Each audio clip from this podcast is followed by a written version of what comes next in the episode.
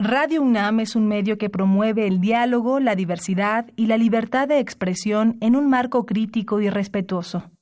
Los comentarios expresados a lo largo de su programación reflejan la opinión de quien los emite, mas no de la radiodifusora.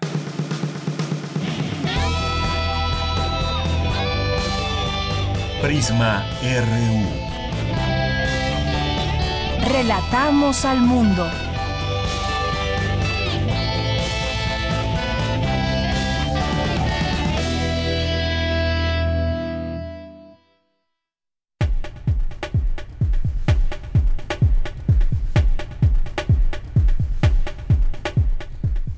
Buenas tardes. Gracias por estar aquí con nosotros en esta frecuencia 96.1 de FM de Radio UNAM. Esto es Prisma RU. Mi nombre es Deyanira Morán y en nombre de todo el equipo que hace posible este informativo, los invitamos a que se queden con nosotros a cerrar juntos esta semana en este día viernes 27 de septiembre del año 2019. Gracias de verdad por estar ahí. Recuerden que estamos muy atentos a sus mensajes, llamadas, comentarios, preguntas al 5536 40 43 39 55 36 43 39 y en nuestras redes sociales nos encuentran como Prisma RU en Facebook y arroba Prisma RU en Twitter. Ahí estamos también muy atentos siempre de sus mensajes. El día de hoy, ¿qué vamos a tener para cerrar esta semana? Y durante las siguientes dos horas pues vamos a presentarles eh, un tema que tiene que ver con lo que pasa muchas veces en distintas manifestaciones o marchas. Ayer, por ejemplo, dábamos cuenta de esta marcha eh, que cumple cinco años, que en conmemoración de los cinco años de la desaparición de los estudiantes de Ayotzinapa. Esta marcha que como en otros años son eh, es parte de un movimiento muy sensible en torno a lo que sucedió hace cinco años. Y no solamente esta marcha sino algunas otras que tienen un sentido social específico claro y que además se comparte en muchos núcleos de la sociedad en muchos sectores de la sociedad. Pero a la par hay grupos que operan llamados grupos de choque que van haciendo eh, algunas acciones como vandalismo o que van haciendo pintas o van destruyendo algunos eh, algunos sitios a su paso. Como el día de ayer quiénes son estos grupos quién los financia vamos a hablar de ello con Imanol Ordorica que es doctor en ciencias sociales y educación por la Universidad de Stanford e investigador del Instituto de Investigaciones Económicas de la UNAM y autor de la investigación violencia y porrismo en la educación superior en México. Vamos a hablar con él en un momento más y vamos a hablar también sobre este impeachment a Trump o destitución a Trump. ¿Será posible o no? ¿En qué momento va esto? ¿Quién lo tiene que exponer? ¿Cuáles son las razones? Ya hablábamos de ello un poco en días anteriores. Y de esto vamos a hablar con José Luis Valdés Ugalde, que es politólogo e internacionalista, doctor en Relaciones Internacionales, ambos en la London School of Economics and Political Science. Vamos a hablar con él sobre este tema y tenemos un tercer tema también para entrevista que es el, el bloqueo que está sufriendo Cuba. Desde hace muchos años, sí lo sabemos, pero en los últimos dos años ha arreciado este bloqueo contra la isla por parte de Estados Unidos. Eh, se está viendo en una situación difícil, más difícil que en otros momentos, y eh, por su armazón jurídica y reiterativa, su contenido político y sus características crueles que perduran ya 60 años, el bloqueo de Estados Unidos contra Cuba es calificado, se puede calificar como un acto de genocidio. Sobre ello platicaremos con el doctor Enrique Camacho, doctor en estudios latinoamericanos por la UNAM, es investigador del Centro de Investigaciones sobre América Latina y el Caribe. Hablaremos de este tema por supuesto, tenemos nuestras secciones acostumbradas del día de hoy. Bueno, tenemos eh, hoy que es viernes también, como toda la semana, cultura con mi compañera Tamara Quirós. Tendremos también eh, a Moisés González que nos presenta los deportes, refractario RU también con el maestro Javier Contreras. Hoy vamos a hablar de los temas que fueron noticia durante la semana. Cinco años de Ayotzinapa, despenalización del aborto en Oaxaca, relación México-Estados Unidos, la respuesta de el presidente López Obrador a las declaraciones de Trump. Eh, Tendremos también Melomanía RU con Dulce Wet. Esto y más no se lo pierdan hoy aquí en Prisma RU. Desde aquí, relatamos al mundo. Relatamos al mundo. Relatamos al mundo. Una de la tarde con nueve minutos. En los temas universitarios en México, el turismo representa la tercera fuente de divisas. Mi compañera Cristina Godínez nos tendrá los detalles. El Centro de Investigaciones sobre América Latina y el Caribe presenta el repositorio. Leopoldo Sea, Dulce García nos tendrá la información. El Colegio de Tlatelolco, cuna de proyectos interculturales. Mi compañera Cindy Pérez nos tendrá información en un momento más. Desde 2006 en México no se han registrado casos de rabia humana transmitida por perro, por lo que se considera que esta enfermedad está erradicada, afirmó José Pérez Rivero, académico de la Facultad de Medicina, Veterinaria y Zootecnia de la UNAM. La novelista y ensayista Valeria Luiselli será una de las, uno de los 26, una de las 26 creadoras y pensadores que se verán beneficiados este 2019 con la beca MacArthur, la cual se es entregada con el objetivo de impulsar el trabajo creativo de científicos, filósofos, artistas y escritores. En los temas nacionales, el presidente Andrés Manuel López Obrador calificó a los jóvenes que realizaron destrozos en la marcha de ayer por Ayotzinapa como conservadores y no como anarquistas. La producción de crudo para 2019 y 2020 será insuficiente para abastecer a las seis refinerías del país, las cuales no podrán alcanzar el 75% de capacidad de utilización como lo planea el gobierno.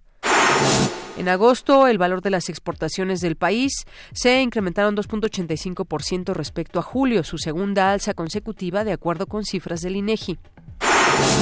Y en los temas internacionales, el Congreso de Estados Unidos aprobó hoy una moción para terminar con la declaratoria de emergencia del presidente Donald Trump que permitía desviar recursos de otras agencias a la construcción del muro fronterizo con México. Hoy en la UNAM, ¿qué hacer y a dónde ir?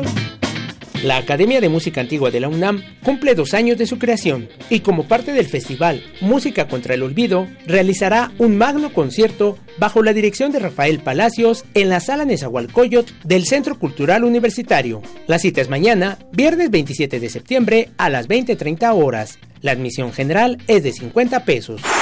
Te recomendamos la clausura del Festival de Literatura Expandida, Un Tiro de Dados, espacio para la poesía visual y literatura experimental. Asiste hoy a las 20 horas al Foro del Dinosaurio del Museo Universitario del Chopo. La entrada es libre y el cupo limitado.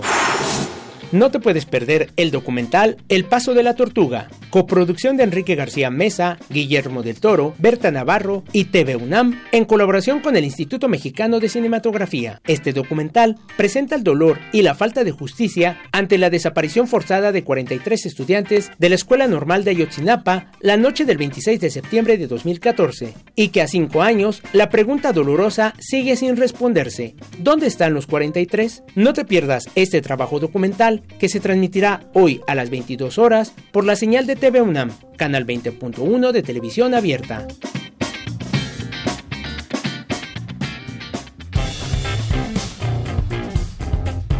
Campus RU Hoy en nuestro campus universitario, cuando es la una de la tarde con 13 minutos, iniciamos con esta información de mi compañera Dulce García.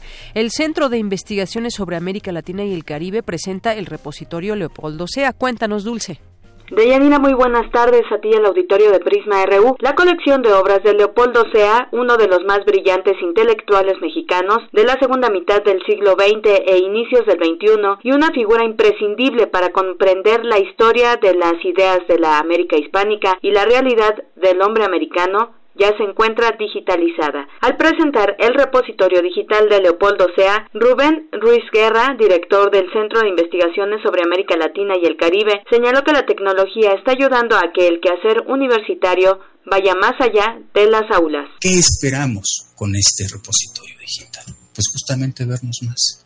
¿Y qué significa vernos más? Que nos lean, que nos critiquen, que aprendan de nosotros, que entablemos diálogos que nos permitan crecer académicamente y los diálogos que nos permitan conocer de mejores y distintas maneras las problemáticas que afectan, que tocan a nuestra región. Dijo que este repositorio ofrecerá la posibilidad de vinculación con otras instituciones. El conjunto de los repositorios universitarios, eso es muy, muy significativo, nos permitirá vincularnos con el repositorio nacional encabezado por el CONACIT, nos, nos permitirá incorporarnos también, vincularnos con otros repositorios de orden internacional y esto nos permitirá ir eh, viendo más y viéndonos más. Y además nos permitirá otra cosa. Estamos en este momento presentando apenas la primera etapa de nuestro repositorio.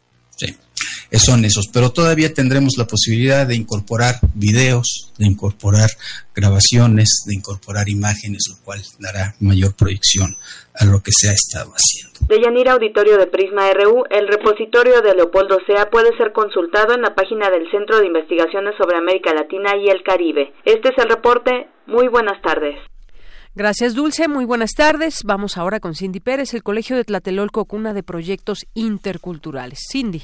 Así es, Deyanira, la doctora Berenice Alcántara, profesora de la Facultad de Filosofía y Letras de nuestra Casa de Estudios, indicó en la charla El Colegio de Tlatelolco, cuna de proyectos interculturales, que la función de este fue la formación de la élite indígena en el mundo de las letras occidentales, que les permitió aprender las siete artes liberales, tales como la gramática, la retórica, la geometría y la aritmética. Sin embargo, a decir de la doctora Alcántara, los franciscanos también se vieron beneficiados con el colegio, pues les facilitó la interacción con el mundo indígena, así como la difusión del cristianismo. Los egresados de Tlatelolco se volvieron expertos en procesos de doble traducción. Es decir, en un primer momento y en un primer lugar eran difusores de un discurso colonial o de colonización. Es decir, se encargaron de traducir partes de los saberes occidentales de formas que pudieran ser comprendidas y asimiladas por las sociedades indígenas. Y al hacerlo, colaboraron con la colonización. Es decir, hicieron posible que el catolicismo se implantara y se difundiera. Hicieron posible que el sistema legal castellano funcionara. Hicieron posible que el régimen español en la Nueva España fuera viable.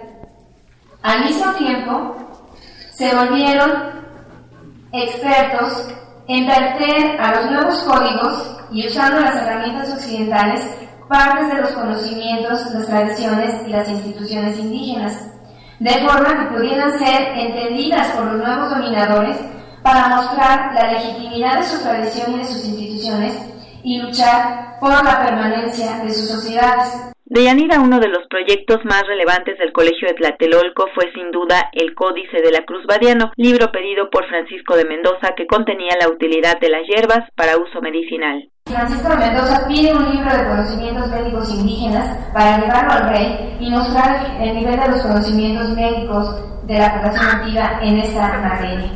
En este proyecto participaron Martín de la Cruz, que es un médico náhuatl de Xochimilco, que era médico del colegio y que se formó en la tradición prehispánica, pero que ya había asimilado algunos conocimientos de la farmacopea europea en este proyecto participaron Juan Badiano, que era maestro de latín en el colegio, que era un náhuatl, maestro de latín en el colegio. Participaron también varios tlacuilos o pintores indígenas que se encargaron de diseñar eh, los dibujos de las plantas que podemos ver en este códice. Y participaron también calígrafos nahuas, quienes diseñaron la caja y llevaron a cabo la letra. Eligieron el formato de libro, del libro occidental, Pudieron haber elegido el formato de poesía, pero no era lo que ellos quisieron hacer. Y eligieron una lengua, y esa lengua fue el latín. Entonces ellos lo que estaban pretendiendo mandar al rey era un documento en el cual los conocimientos médicos indígenas estuvieran en el mismo plano que los conocimientos médicos occidentales. Hasta aquí el reporte de Yanira. Muy buenas tardes. Gracias, Cindy. Muy buenas tardes. Bueno, pues esto es parte de lo que nos ofrece el Colegio de Tlatelolco una institución de educación superior de América Latina, fue la, primera eh, preparatoria para la universidad destinada a los indígenas, como ya escuchábamos en este audio también eh, que nos ponía Cindy. Vamos ahora con mi compañera Virginia Sánchez, porque como todos los viernes nos presenta su cantera RU, la cantera universitaria, donde jóvenes, estudiantes o egresados que han destacado en algún área, pues tienen a bien platicarnos, platicarnos su trayectoria a mi compañera Virginia Sánchez y bueno, en esta ocasión nos presenta a Mónica Guadarrama, egresada de la Facultad de Química. Cantera RU.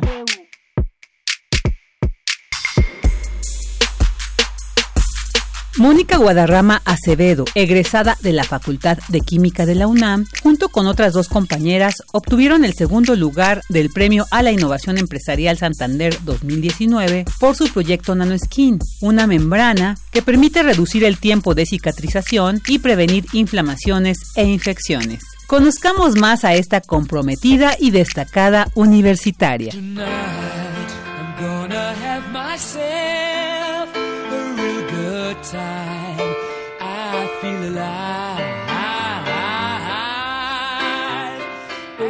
Mónica Cislali Guadarrama Acevedo. Yo nací en la Ciudad de México el 27 de agosto de 1995. Cuando era niña me gustaba jugar a las escondidillas, me gustaba jugar a, hacer comida y también me gustaba jugar con un, con un juego de mi alegría de química.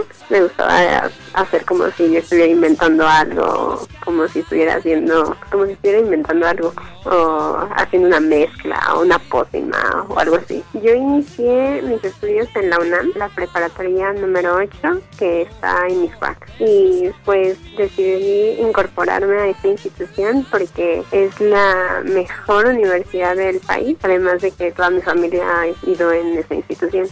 Yo elegí estudiar química porque desde chiquita me interesaba saber qué tenían los medicamentos, o sea, los veía y decía, ¿qué tendrán? ¿Por qué producen cierto efecto? ¿O por qué no te ayudan? O si te ayudan a curar una enfermedad, pero este, muchas veces las personas dicen que les dan otra, otra enfermedad, algún efecto secundario. Entonces, también porque yo quería saber cómo eran las bacterias. En la primaria tenía un compañero que su mamá era química, farmacobióloga.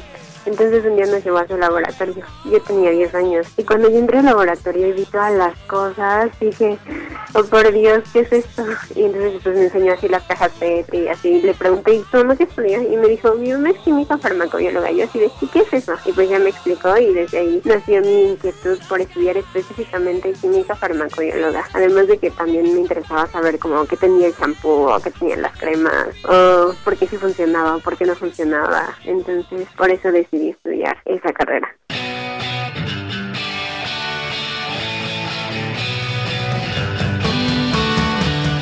En el proyecto Naneskin nosotras desarrollamos un apósito bioactivo con forma de membrana en el cual se incorporan nanopartículas de un polímero que tienen curcumina. Este es un fármaco que ayuda a cicatrizar las heridas, es antiinflamatorio, es antioxidante y por estas razones lo decidimos incorporar. Entonces pretendemos que esto sirva para todas las personas que tengan algún tipo de herida crónica o incluso heridas agudas para que favorezca su cicatrización. El ganar el premio a la innovación empresarial Santander ha sido muy importante puesto que con esto vamos a continuar el desarrollo de este producto, de este medicamento y esperamos que en algún momento se pueda llegar a comercializar. Entonces vamos a invertir en lo que se necesite. Bueno, pues a mí me gusta pasar tiempo con mi familia, estar con mis amigos, ir al cine, me gusta salir y conocer otras culturas, me gusta pasear, me gusta ir a museos, me gusta leer el libro que te regalaría es El fantasma de Canterville, de Oscar Wilde. Me encanta ese libro desde que era chiquita. A mí me gusta escuchar el pop en inglés, pop rock, el rock en inglés y rock en español.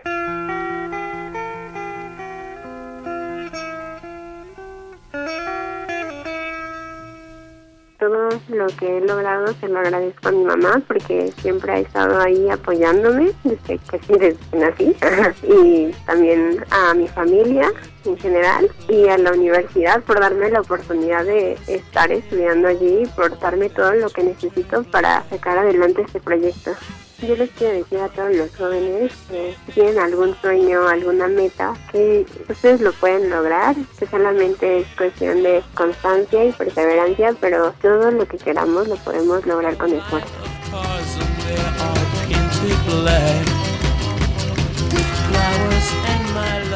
Para Radio UNAM, Rodrigo Aguilar y Virginia Sánchez.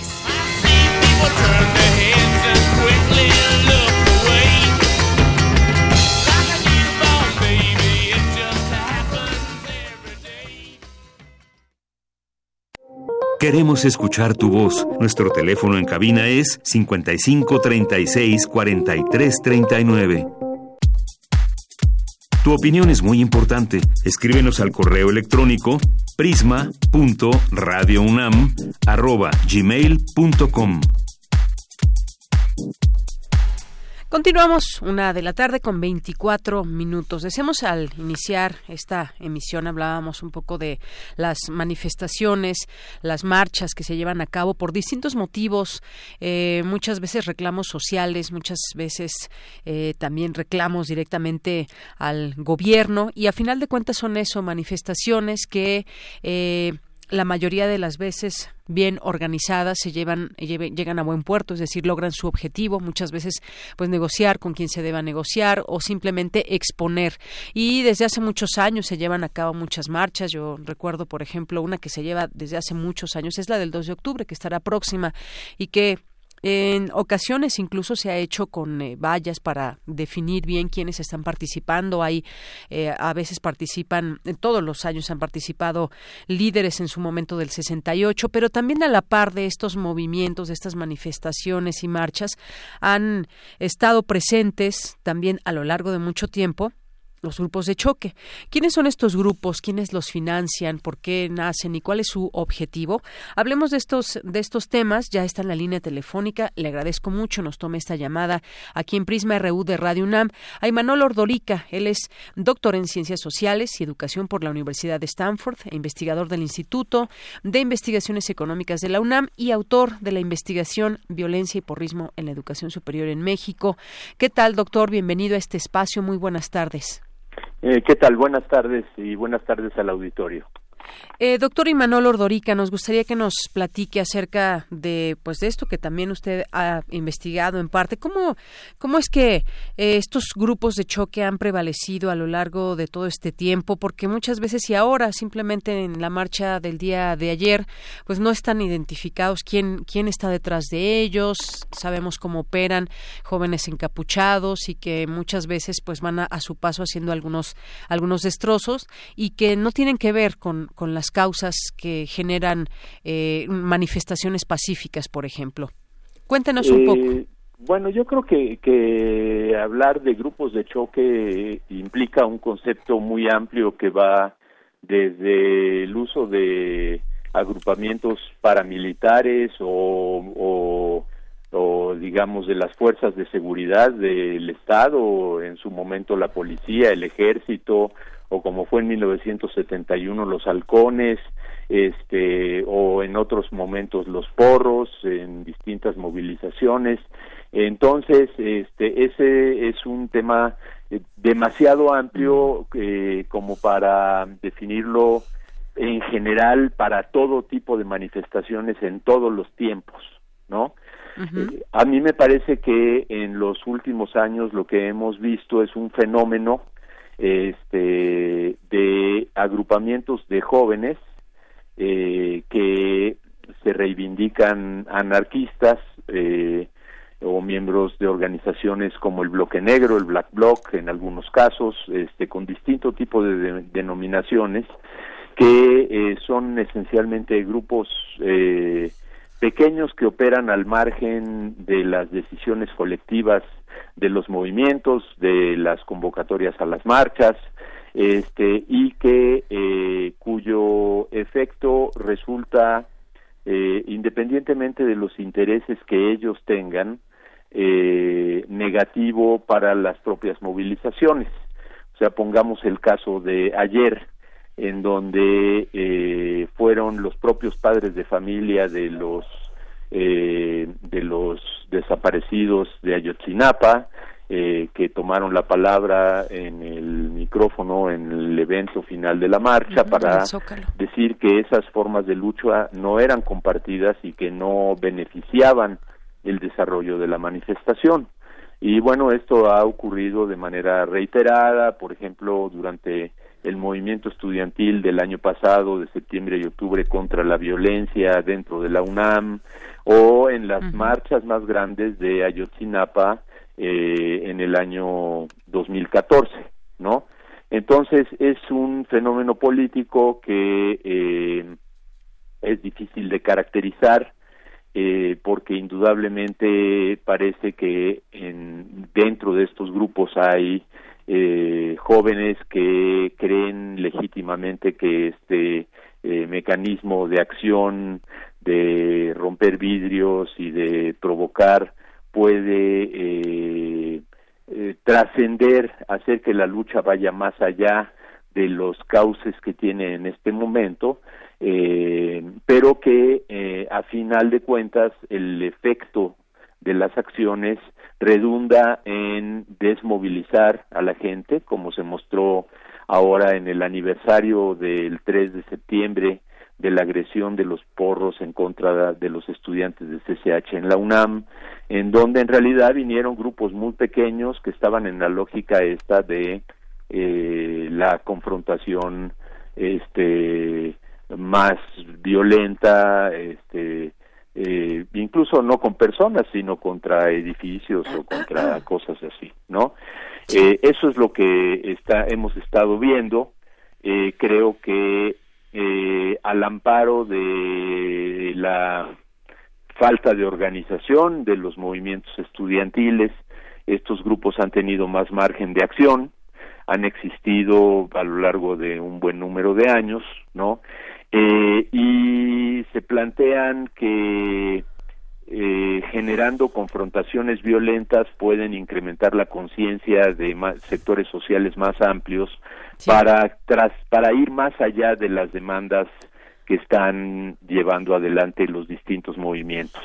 Pero eh, las decisiones que toman las toman por fuera de los movimientos, por fuera de la de los, organizadores, y convocantes a las manifestaciones como pudo verse el día de ayer. Así es. Y esto es muy importante todo lo que usted dice muchas veces, pues estas son las pretensiones de estos grupos de, de jóvenes cuando entre ellos mismos se organizan y hay que justamente saber diferenciar los distintos grupos, hay que recordar muchos movimientos, el movimiento del 68 e incluso ya en el 71 hubo estos grupos específicamente paramilitares que se creaban con el fin de no solo solamente de desvirtuar estos movimientos, sino de atacar directamente a los estudiantes. Hoy, en día vemos, por ejemplo, grupos ligados a partidos políticos, eh, los famosos porros también que siguen operando desde distintos eh, momentos y desde distintos lugares. Eh, hay que saber diferenciar justamente todo esto, no no son los mismos o no tienen la misma raíz todos estos estos grupos, pero a final de cuentas es algo que, que ha venido, digamos, haciendo un, acompañamiento a algunos movimientos. Veíamos en su momento hace unas unas semanas también meses eh, este grupo eh, esa manifestación de feministas que tenía pues muy clara cuál era la protesta y a la par pues se vieron eh, grupos de hombres que no hasta donde se sabe algunos dicen que es ligado a partidos políticos eh, o a un partido en específico pero justamente esto parecería que se vuelve una, una tradición acompañar a, estos, a estas manifestaciones con estos grupos, pero hay que saber diferenciarlos porque incluso los momentos históricos nos van, nos van señalando cosas acerca de estos grupos, información de estos grupos.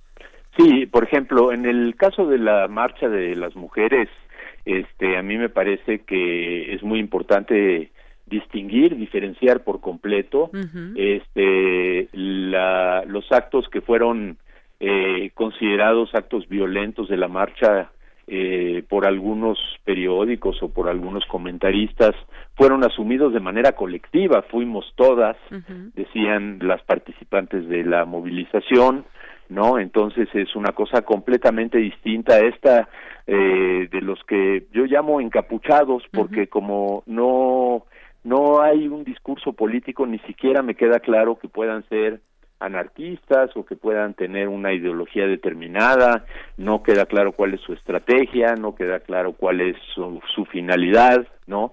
Lo que eh, me parece que ocurre siempre es que atraen la atención de los medios de comunicación y entonces eso eh, tiende a disminuir el impacto político de las movilizaciones y los este, las demandas legítimas de las movilizaciones. Que justamente no eso pasa es lo grave. solo en México, ¿eh? O sea, hemos visto, por ejemplo, cómo el movimiento estudiantil chileno, que ha sido realmente muy poderoso, siempre al final de las marchas sale un grupo reducido de encapuchados que se confronta violentamente con la policía y que los periódicos muy conservadores que hay en Chile, ¿no? Este, siempre lo que reportan no es el tamaño de la manifestación ni las demandas que tuvo la manifestación, sino la, la- eh, eh, reportan que hubo eh, actos vandálicos, que hubo confrontaciones, que hubo cosas de este estilo, ¿no? Y yo creo que es muy importante este poder mantener el eh, el centro de atención en, en, en el tema, ¿no? Y el tema es los desaparecidos. Hoy mismo la entrevista que tú me haces es sobre los grupos, en lugar de eh, hablar de que hay 43 estudiantes desaparecidos, ¿no? Que ese es el tema central. Claro. Este, eh, quizás en otra fecha debíamos de hablar de estos grupos, o quizás le corresponde al movimiento estudiantil ajustar eh, su discurso político y sus acciones en referencia a estos grupos. Pero eh, yo quisiera decir que seguimos frente a una condición de un crimen de Estado que no se ha resuelto, ¿no? Hoy escribí en la jornada un artículo, este, eh, 1826 días, eh, que son cinco años de distancia, y tenemos todavía el tema de los 43 estudiantes desaparecidos. Entonces, eh, pues eh, creo que eh, vale más la pena que pongamos nuestro esfuerzo, nuestros espacios informativos, nuestra capacidad de reflexión y análisis en eh, los temas verdaderamente relevantes para la eh, eh, para los cuales nos estamos movilizando o estamos escribiendo o estamos apoyando. Claro, hay un, hay un- una clara, hay que hacer una clara diferencia en todo esto. Por supuesto que el tema tiene una relevancia que muchos medios le hemos dado justamente esa importancia, que hemos dado seguimiento puntual a todo ello. Eh, tuvimos como invitado a Omar García, uno de los sobrevivientes, pero justamente este tema lo quisimos tocar porque precisamente desvirtúa muchas veces esos movimientos.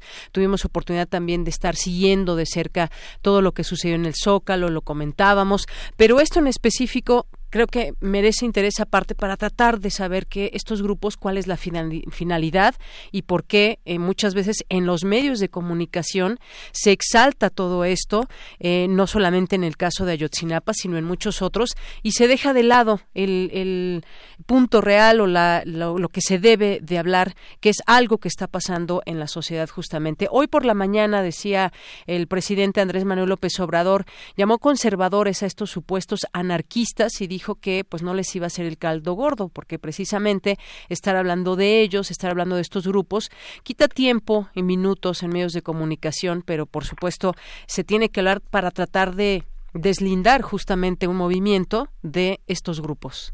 Sí, yo creo que hay que entender, sí es importante entender y más en un espacio como Radio UNAM, este y para los estudiantes y para los profesores es importante entender.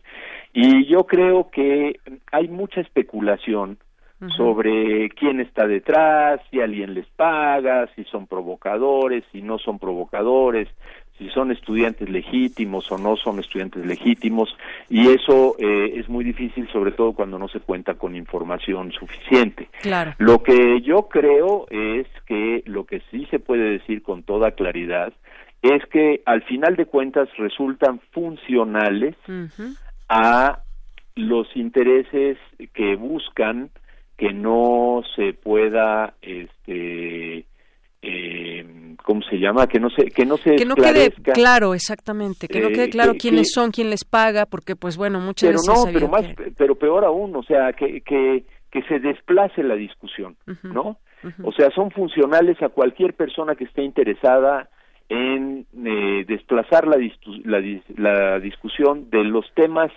que eh, caracterizan a las movilizaciones cualquiera que sea las de aquí o las de Chile Sí, ¿sí? Entonces, el punto me parece es que el, la caracterización política es que a final de cuentas están siendo funcionales a los adversarios a los que no están a favor de la de la aclaración de lo que ocurrió eh, el día 26 de septiembre de 2014, a los que no están en la lógica de eh, saber quiénes son responsables, a los que han tratado de eh, no reconocer que este es un crimen de Estado. Pero sería bueno desenmascararlos, ¿no, doctor? A final de cuentas. Pues sería eso. Como grupo, si es que están operando. una, eh, hasta hasta muy simbólico dado que van enmascarados no este yo creo que no es nuestra tarea desenmascararlos yo creo que es nuestra tarea caracterizar, o me refiero a los que están detrás de todos estos jóvenes o que pudieran este, estar. incluso o sea no importa quién esté detrás el punto es qué resultado tienen. Y el resultado que tienen es en contra de los movimientos sociales, en contra de las demandas este, de democratización, de defensa de los derechos humanos, de respeto a las causas justas, de democratización de la universidad, este, en contra de eso. ¿O qué tratamiento le debe dar la autoridad? Porque a final de cuentas están transgrediendo todo esto. Bueno, ese sí es la seguridad. Sí, porque lo que por, lo que pasó, por ejemplo, el primero de diciembre de 2012, en donde grupos como estos operaron, lo que acabó ocurriendo es que cuando la autoridad al final decidió intervenir, intervino no en contra de los encapuchados, sino en contra de los manifestantes eh, que, lo habían hecho frente a el presidente que iba a tomar posesión, que era entonces Peña Nieto. ¿No? Y entonces detuvieron un montón de estudiantes este que no tenían que ver con que no tenían que ver la con violencia agresiones, ¿sí? Entonces, eh, el punto de qué es lo que tiene que hacer la autoridad, yo no lo puedo responder. Lo que sí puedo responder es eh, cuál es el, en los hechos el efecto político de esas acciones, ¿no? Y la importancia de que de tener claro que los movimientos sociales se construyen a partir de decisiones colectivas en los espacios estudiantiles, por ejemplo, las asambleas que pueden ser de estudiantes, de profesores o conjuntas o en otros terrenos sociales, este o en los espacios, por ejemplo, de eh, los padres de familia, del, del este de eh, los desaparecidos que han tomado decisiones y son y son quienes convocan a las manifestaciones y definen este el contenido y a los que todos respetamos y, definen que es a través de acciones eh, de acciones pacíficas cómo hacer esta lucha. Imagínense el coraje el enojo la furia, las ganas que puede darle a una madre o a, o a un padre a quien le han desaparecido a su hijo y que sin embargo ha decidido que la lucha tiene que ser pacífica, este y que llegue alguien que ni y desvirtúe todo el tema. enorme carga emocional y asume una acción violenta exacto sí Exactamente, justo ese, es el punto. Y pues bueno, doctor, ojalá que podamos platicar en otro momento. Este tema continúa, sigue. Por lo pronto, muchísimas gracias por esta, por esta entrevista. Gracias a ustedes, este, felicidades a Radio UNAM y a su auditorio. Gracias. Hasta luego, doctor. Hasta luego. El doctor Imanol Ordorica, doctor en Ciencias Sociales y Educación por la Universidad de Stanford, investigador del Instituto de Investigaciones Económicas de la UNAM. Porque tu opinión es importante, síguenos en nuestras redes sociales, en Facebook como Prisma RU y en Twitter como arroba PrismaRU.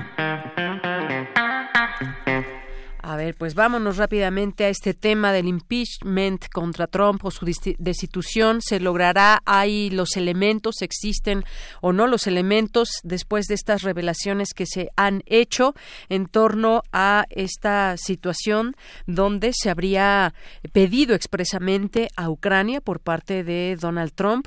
Eh, con Joe Biden, eh, su contrincante, pues eh, de alguna manera incidir en torno a su círculo más cercano, entre ellos su hijo.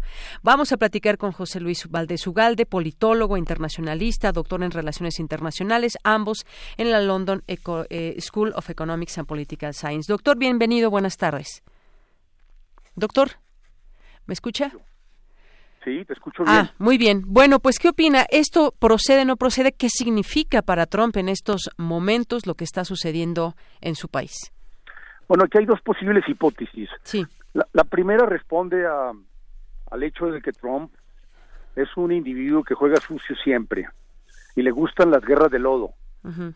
Eh, pudo haber provocado el impeachment en la medida en que esto, y es un riesgo de alto nivel, por supuesto, eh, le dé la posibilidad de poder subir en las encuestas al polarizar a la sociedad estadounidense. Eh, esto es demasiado conspiracionista como para pensar que así fue. Más bien la segunda hipótesis que yo plantearía aquí es la de que se le salió de las manos este incidente no menor, sino más bien un acontecimiento enorme, que desde luego muestra a un Trump jugando pues como mafioso, porque la conversación que tiene con Zelensky, con el presidente de Ucrania, es una conversación clásica de la mafia. O sea, eh, tú no vas a crecer en este momento, no vas a recibir 250 millones de dólares de ayuda humanitaria, de ayuda militar, este, sino hasta el momento en el que me investigues a Biden. Y además, déjame decirte que este, no te has portado tan bien conmigo como Estados Unidos se ha portado con Ucrania. Es decir, aquí hay una clara eh, disposición a utilizar una narrativa eh, beligerante eh, y confrontativa. Esta parte es en donde ya, dada la evidencia, tanto la queja del soplón que ya se ya se publicó, ya la tiene el Comité Judicial de la Cámara, el señor Schiff en particular, y también la transcripción de la conversación ponen al Partido Demócrata y particularmente a Pelosi y hay que decir que a toda la clase política estadounidense ante un enorme aprieto. ¿Se puede seguir permitiendo que Trump viole la ley? ¿Se puede seguir eh, eh, permitiendo que Trump eh, apele a gobiernos extranjeros para entrometerse en los procesos electorales? Es claramente en la conversación que hace con el embajador, con el presidente ucraniano, está claramente planteada la necesidad de que Ucrania se porte bien con Estados Unidos a saber que investigue a Biden. Claro, fue una petición expresa, además, al presidente de Ucrania. Perdón. fue una petición expresamente al presidente de Ucrania. ¿Y por qué es tan grave? Pues porque quizás revela esto que usó el poder que, que le confiere el cargo de presidente para incidir en algo que no tiene que ver con, con, eh, con gobernar Estados Unidos y eh, con dar la lo cara. Dices bien, Deyanira. Eh, el, el poder que tiene el presidente no se no permite que se utilicen los bienes públicos que desde el ejecutivo se utilizan para satisfacer el bien común, digamos, de los estadounidenses para beneficios personales. Está claro que el, los 250 millones de dólares, la posibilidad de cooperar con Ucrania bien eh, o no, dependen de una investigación privada que incluye la hipótesis que ya se comprobó que es incierta, que es falsa, eh, sobre la intromisión de Joe Biden como vicepresidente de Estados Unidos en la destitución del fiscal que estaba llevando a cabo las investigaciones sobre una de las empresas.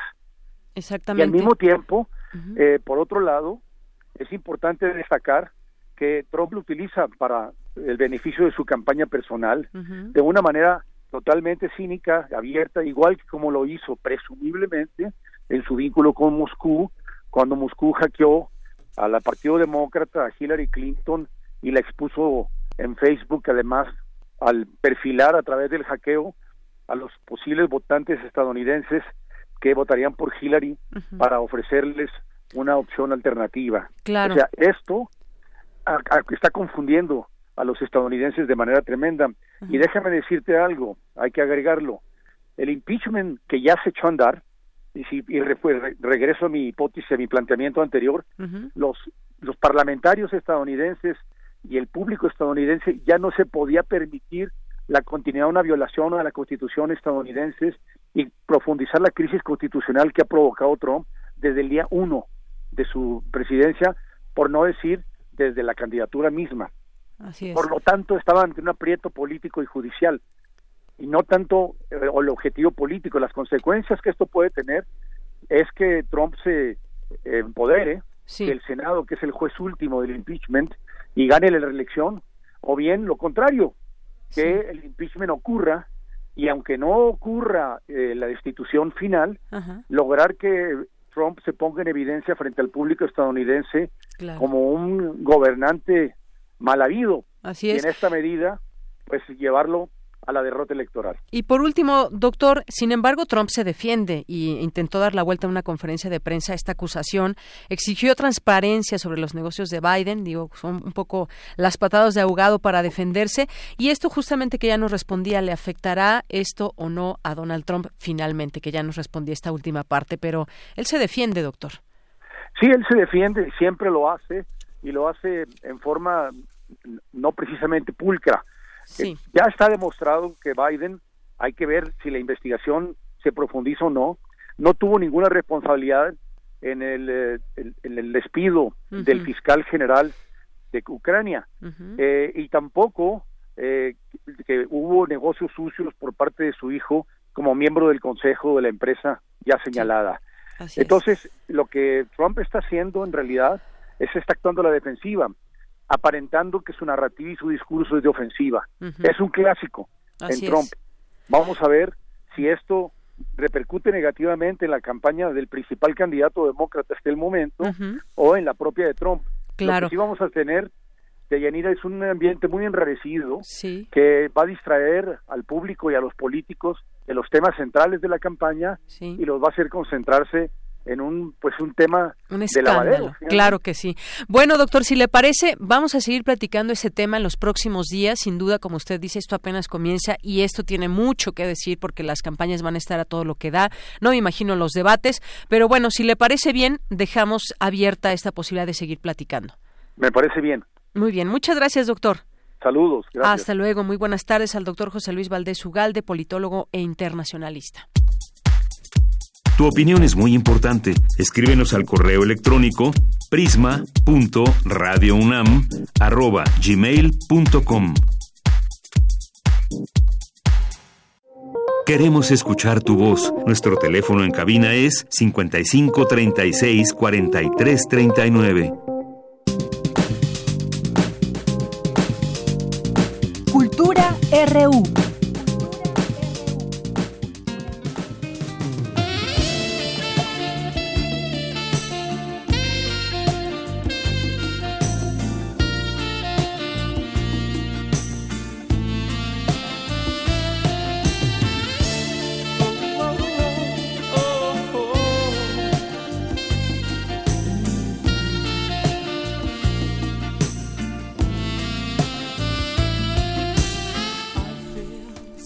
Bien, pues ya estamos en la sección de cultura. ¿Qué tal, Tamara? Muy buenas tardes. Deyanira, muy buenas tardes. ¿Ya estás bailando? No, no he escuchado. A ver, ¿qué, qué pasa? Ay, no, esa me gusta más para escucharla, más que para bailar. Sí, híjole, yo creo que muchos de los que nos están acompañando esta tarde se pusieron a bailar, no cabe duda, tal vez con cadencia, tal vez no. Me da mucho gusto saludarlos a todos aquellos que siguen en esta frecuencia universitaria. Hoy nos vamos a poner románticos de Yanira.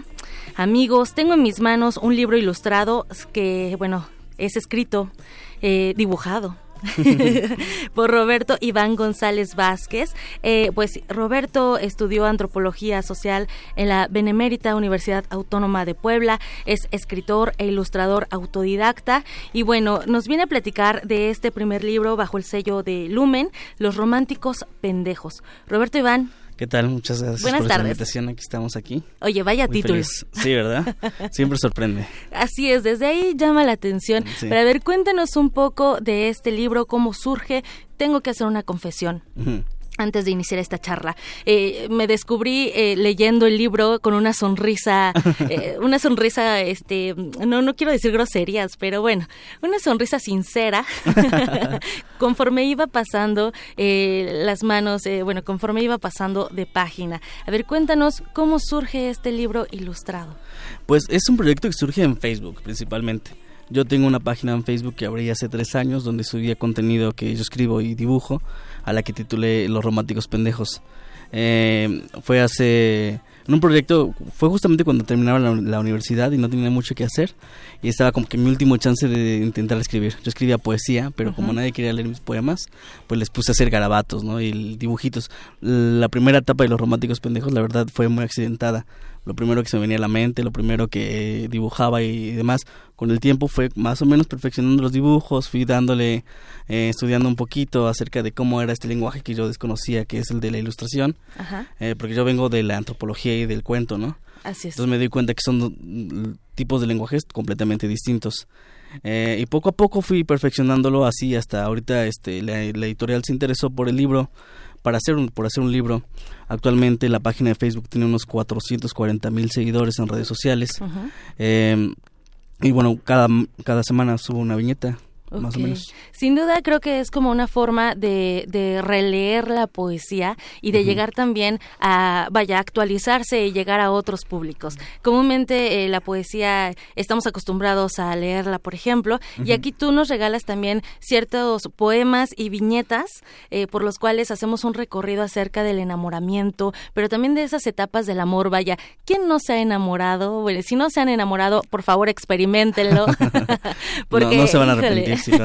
o tal vez se arrepientan, pero bueno, ya al menos experimentaron. Sí, sí, no, yo, creo que no se arrepienten, no uno de enamorarse de quien sea ni como sea, creo que siempre se aprende un poco de lo que de lo que de la otra persona, ¿no? Para bien o para mal. Así es. Oye, y bueno, aquí eh, tengo, no les podemos este, enseñar los dibujos eh, a la gente que nos está escuchando, pero por ejemplo aquí de, eh, Tania de Yours de Papier nos pone, todos hemos caído en la trampa del enamoramiento, trampa que, como en la rueda de la vida, nos lleva a elevarnos y hundirnos para poder reencarnar conociéndonos mejor. Este libro nos habla de esta rueda, de lo sublime, lo ridículo y por supuesto de la reencarnación a través del amor. ¿Qué piensas del amor? Querido, querido Roberto? Ah, pues es que hay muchos tipos de amor, ¿no? Creo que es este es cultural, algo cultural, ¿no? Fenómenos culturales, es decir, nosotros como México vivimos el amor de una manera, ¿no? En Europa tal vez es de otra mano, de otra manera, pero siempre en esencia es el mismo sentimiento, ¿no? Históricamente tal vez a veces eh, se hacían estrategias de matrimoniales para tener hijos, economía, etcétera, pero siempre este era otro tipo de amor, ¿no? Creo que ahorita podemos encontrarnos al amor de otra manera distinta, ¿no? Aunque ya es más efímera, a veces más rápida, como dice Bauman, pero creo que en el fondo sigue siendo el mismo sentimiento, ¿no? Es ese pensamiento obsesivo por la otra persona, ¿no? en, idealizar también a la otra persona, ¿no? Eso también sería como el enamoramiento, que también se diferencia de, del amor. Claro, hay, hay unas viñetas bastante interesantes, unas muy chistosas, unas en donde yo tuve que reventar mis propios corazones de burbujas conforme las iba viendo, así los iba reventando, porque eh, nos muestras eh, esta forma de relacionarnos, ese amor de pareja, eh, porque el amor pues tiene etapas y, también hay amores que se viven de, de forma lejana, tal vez ese enamorado que de lejos ve a, a, su objetivo, por así decirlo, la persona que le gusta, y tú nos vas mostrando varias viñetas de este de este libro a la gente que nos escuchas, cuál cuál sería que nos escucha, ¿cuál le recomendarías? ¿Cuál es tu favorita? ¿Cuál disfrutaste hacer y por qué? Eh, yo creo que, mira, hay, es que se divide en, tres etapas, ¿no? El, libro es como que primero se, gente que se quiere enamorar o ya está a punto de enamorarse, tiene miedo a afrontar el amor, al rechazo o, a la aceptación. Después ya es la vida en pareja, que es como eh, escenas cotidianas de la vida en amor, ¿no? De la vida romántica y demás. Y la última etapa ya es el rompimiento, es decir, cómo enfrentas la soledad, cómo enfrentas el, la pérdida de la otra persona, y etcétera. Y a mí me gusta mucho la última etapa, la verdad, es decir, la la, final, la final, la, ruptura, porque este Allí es cuando hay un poco escritos más largos, por ejemplo. Así es. los del inicio son un poco más breves, pero ahí es cuando ya le di como que a la poesía. Otro sentido. Ajá. Sí, son textos un poco más largos. Entonces sí hay dos o tres viñetas que me gustan un poco más de, esa última etapa. De hecho, yo aquí seleccioné algunos. y, bueno, también habla, por ejemplo, como el amor propio. Eh, en la ruptura, por ejemplo, cuando de repente eh, pues dejas de, preocuparte por ti mismo para darle eh, aparentemente lo mejor a la otra persona, ¿no? Por ejemplo. Sí. Sí, este, ahí está la pérdida de uno mismo, ¿no? De lo que éramos antes, ¿no? Nos vamos transformando para ser este eh, lo que la otra persona piensa acerca de lo que somos, ¿no? Así es. Adecuarnos a su amor. Oye, ¿y cómo te sientes con, con este nuevo libro? Porque, bueno, es, es tu bebé, Sí, mi primer- es tu hijo. Mi primer eh, libro. tu primer sí. hijo y bueno vas muy bien cobijado bajo bajo el, el sello de Lumen me gusta leer México ellos Sí. eh, aceptaron esta propuesta cómo te sientes al respecto Oh, pues súper feliz. eh. La verdad es que este estuvo súper curioso porque yo iba subiendo dibujos constantemente y un día en la mañana eh, me llegó un mensaje de Instagram, me, me, me llegó un mensaje, me dice, oye, ¿quieres publicar un libro? Y dije, sí, ¿para quién? Eh, pues, este, Random House, Y yo, ¿en serio? este, y ya investigué todo y sí, yo creí que era una broma, ¿no? O sea, yo creí que no, no, no me la estaba creyendo. Hasta ya después, este, como a los tres meses, cuando firmé el contrato, dije, ah, sí, sí, es cierto. O sea, sí claro ya el sí. papelito habla Sí, dice no, sí. Y ya después empecé a maquetar el libro, a maquetarlo, ya... y ahorita verlo es como que real, ¿no? cómo fue ese pro- ese proceso o sea tú ya tenías eh, por ejemplo los dibujos tenías una idea muy clara y cómo fue el proceso para tener eh, en nuestras manos este libro este material Eh, este libro contiene viñetas casi en su totalidad este, inéditas. Es decir, no hay muy pocas que vienen que ya publiqué en internet. Entonces fue como un año de andarle trabajando, maquetando, eligiendo cuál sí, cuál no. Este buscándole un lenguaje que fuera como que sin, sin ser una novela gráfica tiene una estructura de, de que va contando hay algo, un ¿no? seguimiento Hay un de seguimiento. la historia así es Ajá. Este fue como un año de trabajo. Muy Sí. Muy bien. Oye, Roberto, y bueno, también te dedicas, eh, también tienes un programa de radio, Sí. porque aquí, eh, antes de entrar a- al aire, te decía que, bueno, estaba leyendo tu biografía y es, es- es chistosa, es interesante y, y te atrapa. Entonces, eh, para la gente que nos está escuchando, ¿dónde más puedes seguir tu trabajo? Eh, Además de, por supuesto, eh, así es, eh, de ver los románticos pendejos. Pues tengo un programa de radio que se llama Lectores Carnívoros, donde cada semana hablamos de libros, literatura, cine y un montón de cosas que se nos van se nos viene ocurriendo. Eh, a mí, Roberto Iván González Vázquez, eh, a veces en Twitter escribo tweets, le gusta a la gente, cosas chistosas. En Facebook también ahí escribo mucho. Muy bien, muy eh, muy interactivo el asunto. Excelente. Bueno, pues ahí está la recomendación, Los Románticos Pendejos, de Roberto Iván González Vázquez. Ya saben, así lo encuentran, como ya nos comentó, bajo el sello de Lumen, eh, un libro que les va a gustar, les va a gustar si se han enamorado, si no se han enamorado, si tienen miedo a enamorarse también, si han disfrutado esas etapas del amor, si en este momento eh, no tienen pareja, si están en busca de, bueno, es, es un libro universal, así que se lo recomendamos. Muchas gracias. Muchas gracias por venir, Gracias. Roberto Iván González. Hasta luego. Gracias, Deyanira. Pues nos despedimos. Les deseamos que tengan un excelente fin de semana. Gracias, Tamara. Gracias, Roberto. Vamos a hacer un corte y regresamos. Prisma RU. Relatamos al mundo.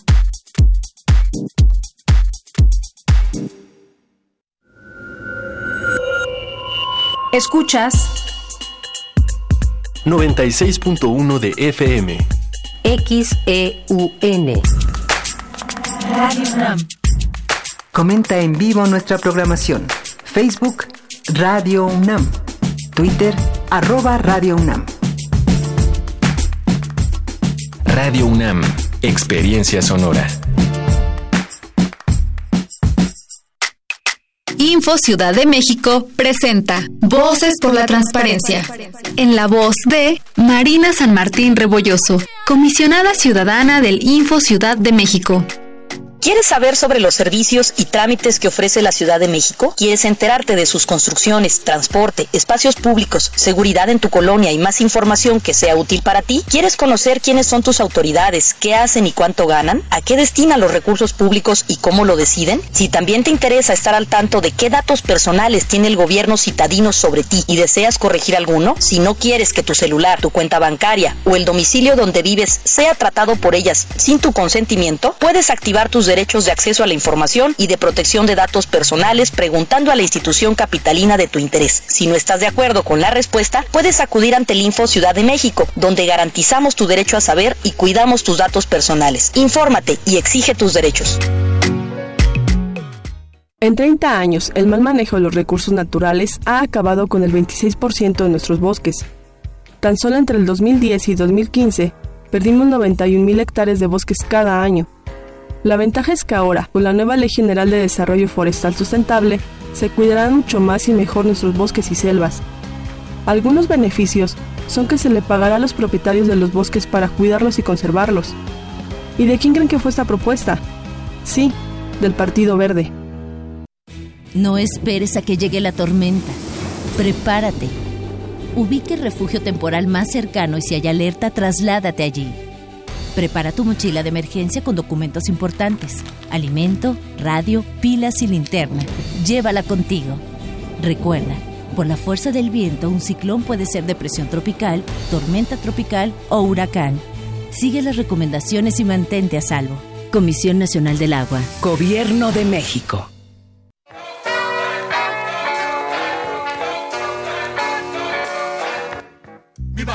Este colectivo lleva un fusil cargado de arte. Son vidas rebeldes, sangre, semilla y fruto promotores de la libertad y el respeto a la vida a través de la música. Intersecciones trae para ti la música de Guerrilla Bang Bang. Que no se puede, que no queremos, preferiremos Rap contra la hegemonía. Arte para la vida digna. Viernes 27 de septiembre a las 21 horas en la sala Julián Carrillo, donde la música converge. Entrada libre. Radio UNAM. Experiencia sonora. Terminan con lo comunal y vuelven de Tezontle lodo. Una gran obra de ingeniería. El agua puede con todo. Relatamos al mundo. Relatamos al mundo.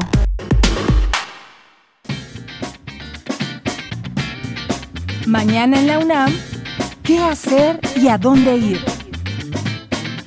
Después de estar de gira por la República Mexicana, la puesta en escena El Cornudo Imaginario regresa este fin de semana al Centro Cultural Universitario. A partir del desmayo de uno de los protagonistas, se suscita una cadena de enredos en el que todos los personajes se ven atacados por los celos. Cuando el nudo parece no resolverse, la intervención de uno de los personajes femeninos da claridad y resolución al enredo. Disfruta de esta obra que se presenta los sábados y domingos a las 11 horas en la explanada de la Espiga del Centro Cultural Universitario. La entrada es libre.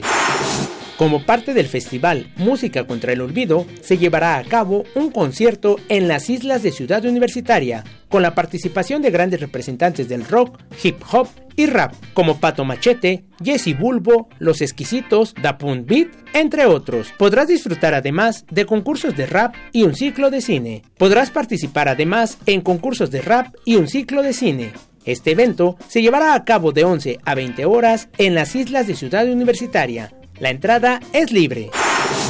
Si lo prefieres, puedes disfrutar de la función del documental Tijuana, Sonidos del Norte, del director mexicano Alberto Cortés, quien hace un recorrido por el sonido creado por este grupo que captura la esencia musical de la ciudad de Tijuana, así como sus calles. Además, incluye entrevistas con Ramón Amezcua, Jorge Verdín, Luis Esorza, entre otros. Esta función forma parte del festival Música contra el Olvido y se llevará a cabo mañana sábado 28 de septiembre a las 18 horas en la sala José Revueltas del Centro Cultural Universitario.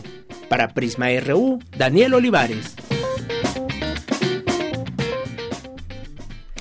¿Qué tal? Muy buenas tardes. Regresamos ya a esta segunda hora de Prisma RU, ya para llegar a las 3 de la tarde y, bueno, poder seguir disfrutando de la programación, por supuesto, de Radio UNAM. Bien, por lo pronto, antes de ir con nuestra información, estamos atentos aquí a redes sociales, pero también tenemos algunos anuncios que hacerles y algunos regalos también que hacerles. Recuerden que hoy es viernes de libros y hoy la UNAM, a través de la Coordinación de Humanidades, la Dirección General de Divulgación de las Humanidades, pues nos hace la invitación para acudir hoy a las seis de la tarde a conversar sobre eh, Heinrich Heine. La gran tarea de mi vida fue trabajar por un cordial entendimiento entre Francia y Alemania. Se lee en el testamento que en noviembre de 1851 Heinrich Heine dictó en su habitación de la Rue de Ámsterdam de París. Veinte años atrás el poeta había llegado a la capital francesa con la intención de respirar el aire libre de una ciudad que con el paso de los años terminaría por convertirse en su lugar de residencia permanente. Hoy se va a hablar justamente de Heinrich Heine y alguien que quiera ir eh, que le interese este tema. Tenemos además el libro para regalarles de Heinrich Heine, Alemania, uno de los 15 clásicos, y pues pueden ir ahí a la Casa de las Humanidades que se encuentra en Avenida Presidente Carranza, número 162, casi esquina con tres cruces en Coyoacán, aquí en la Ciudad de México. Para mayores informes también pueden eh, llamar al 5658 eh, 1121 o entrar a la página www.casum de Casa de las Humanidades.unam.mx. Pero si alguien quiere ir y quiere llevar el libro y que pueda compartir también esta lectura, pues nos puede llamar al 5536 43 39 y les regalamos este libro. Pero la invitación es para todos ustedes que nos están escuchando a acudir a los viernes de libros ahí en el auditorio de la planta baja de la Casa de las Humanidades ahí en Coyoacán. Y tenemos otra invitación también para todos ustedes. Tenemos cinco cortesías dobles para el próximo domingo, 5 de la tarde, para irse a Bellas Artes a escuchar el coro de madrigalistas. El próximo domingo, como les decíamos, ahí en el, el, Palacio de Bellas Artes, este programa con obras de tres compositores representativos del barroco europeo del siglo XVII. Así que del siglo XVIII, un derroche de ingenio y expresividad, así que pueden llamarnos si es de su interés disfrutar de este coro de madrigalistas el próximo domingo a las 5 de la tarde en Bellas Artes. Cinco cortesías dobles. Si nos llaman al teléfono 5536 4339. Repito, 5536 4339. Y bueno, pues también muchas gracias a quienes están atentos aquí en redes sociales que nos envían saludos o comentarios. Francisco Javier Rodríguez nos dice un libro, por favor. Bueno, pues nada más tenemos un libro. Si no nos han llamado por teléfono, pues por supuesto que que es tuyo el libro eh, Francisco Javier Rodríguez solamente pues como lo anunciamos por teléfono sin nadie llamado pues por supuesto estás tú en la lista. Eh, te avisamos en un momento más. Muchas gracias. También nos escribe el Sarco y que y también es viernes de música nueva. Algunos discos nuevos de regalo no estarían mal. Pues no, no estarían mal. Y que y muchas gracias. Nos escribe también César Soto, tema añejo en absoluto de cachetito y cartón de cerveza. Mar, muy buena tarde. Mm, le mandamos muchos saludos a Mar, a David García también. Dice, interesante la charla con el doctor Imanol Ordorica. Al escucharlo recordé la etapa en el CEU de 1986. Saludos. Sí, además él fue parte, fue parte de este movimiento justamente, David García. Román Hernández García nos dice, excelente tarde, me obsequian un pase para el sábado. Para el sábado, para el sábado. Bueno, aquí les vamos a responder eh, por Twitter. Más 52 Efren, suponiendo que el juicio, nos dice, suponiendo que el juicio político a Trump procediera, ¿qué cambiaría para Estados Unidos y el mundo, considerando que para demócratas o republicanos, la política exterior de Washington tiene una línea marcada por el Estado profundo que mueve los hilos en Estados Unidos. Bueno, este tema vamos a seguirlo hablando más 52 en Efren, porque pues es el país más poderoso del mundo y está en esta situación su presidente que a su vez se quiere reelegir. Esto cómo afecta o no al contrincante también y de qué manera, pues muchas piezas que se mueven en la política estadounidense que tiene pues por supuesto incidencia en todo el mundo. Eh, César Soto también dice, sí importa quiénes están detrás de grupos que causan daños a bienes y personas, no puede excluirse responsabilidad del Estado de investigar y sancionar a responsables, aspecto paralelo e independiente en ámbito al ámbito político. Pues coincido con tu apreciación, César Soto. Eh, yo creo que es importante que se sepa estos grupos, quién los financia, porque a final de cuentas seguramente no es con su propio dinero, es lo que suponemos. A veces viene, viene el dinero desde el propio gobierno quién o quiénes están detrás de esto, pues bueno, no, no precisamente lo sabemos de manera, de manera clara. El Zarco dice, y el video de Tamara y de Yanira bailando de cachetito con esa de Guam, bueno, pues eh, se lo debemos, se lo debemos, te lo debemos, sí que te. Eh, muchas gracias por tu comentario. Dice también, Changos, me quedé esperando el video, que el video se moviera. Gracias. Luz Álvarez, María de la Luz Álvarez Valdés, aquí nos da su nombre para los regalos que de Twitter. Sale RGB Mexicanista también, dice, pues los financia la derecha fascista. Nos dice con respecto al tema de los de los grupos que mencionábamos, grupos de choque, grupos que están eh, inmiscuidos o que se tratan ahí de ser parte de, de otros de, o de los movimientos que de manera pacífica se manifiestan. Muchas gracias por sus comentarios. Abimael Hernández también por aquí. Feliz viernes. Queridas almas de Prisma RU, gracias por seguir relatando al mundo y propiciar diálogos interesantes. Les deseo un gran fin de semana con muchas artes, deportes y gratas sorpresas. Si no pasa otra cosa, más tarde los escucho. Espero que estés sintonizándonos. Abimael, te mandamos un gran abrazo. Bien, pues vamos a continuar con la información. El turismo representa la tercera fuente de divisas en México. Cristina Godínez con la información. Hola, ¿qué tal, Deyanira? Un saludo para ti y para el auditorio de Prisma RU. Esta actividad es una de las principales palancas de crecimiento económico en el mundo. En México, el turismo comienza a ser determinante. Es la tercera fuente de divisas y aporta el 8% del Producto Interno Bruto, más de lo que genera la industria de la construcción o la minería, afirmó Gustavo López Pardo del Instituto de Investigaciones Económicas de la UNAM a nivel internacional genera miles de millones de dólares y origina uno de cada diez empleos. De acuerdo con la Organización Mundial de Turismo, puede llegar a representar 10% del PIB del planeta, lo que implica más de 1.6 billones de dólares en exportaciones, ubicándose por encima de otras actividades económicas, incluidas las agropecuarias. Recordar que es una actividad que puede favorecer el desarrollo de las sociedades, que incluso se ha instrumentado como una actividad que puede ayudar a salir de la pobreza a los miles de millones de personas que se encuentran a nivel mundial en esta circunstancia. Pero además el turismo es una actividad que se ha convertido en un derecho humano. Es decir, el derecho al descanso, a la recreación, al disfrute del ocio, se ha convertido en un derecho humano y que los organismos internacionales gubernamentales lo han incorporado como parte de estas plataformas aspiracionales de alcanzar lo que se conoce como los nuevos objetivos del milenio, ¿no? En el marco del Día Mundial del Turismo, que se conmemora hoy, López Pardo indicó que se estima que en nuestro país genera de manera directa más de 4 millones de empleos y hasta 7 millones de manera indirecta. Además, desde los últimos 30 o 40 años, este sector no ha dejado de crecer a tasas del 4% anual. Por último, el investigador aseguró que el turismo adquiere mayor relevancia, sobre todo en un momento en el que se transita de una visión como elemento de crecimiento económico a ser un componente de lo que sustente como instrumento para el desarrollo. Deyanira, este sería mi reporte. Buenas tardes.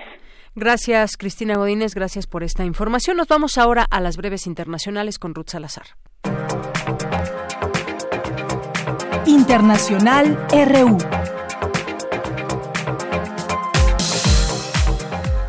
El gobierno de Estados Unidos admitió que funcionarios ordenaron que los documentos relacionados con la llamada entre los mandatarios Donald Trump y el de Ucrania Volodymyr Zelensky, incluyendo la transcripción de la misma, fueran almacenados en un servidor de información clasificada.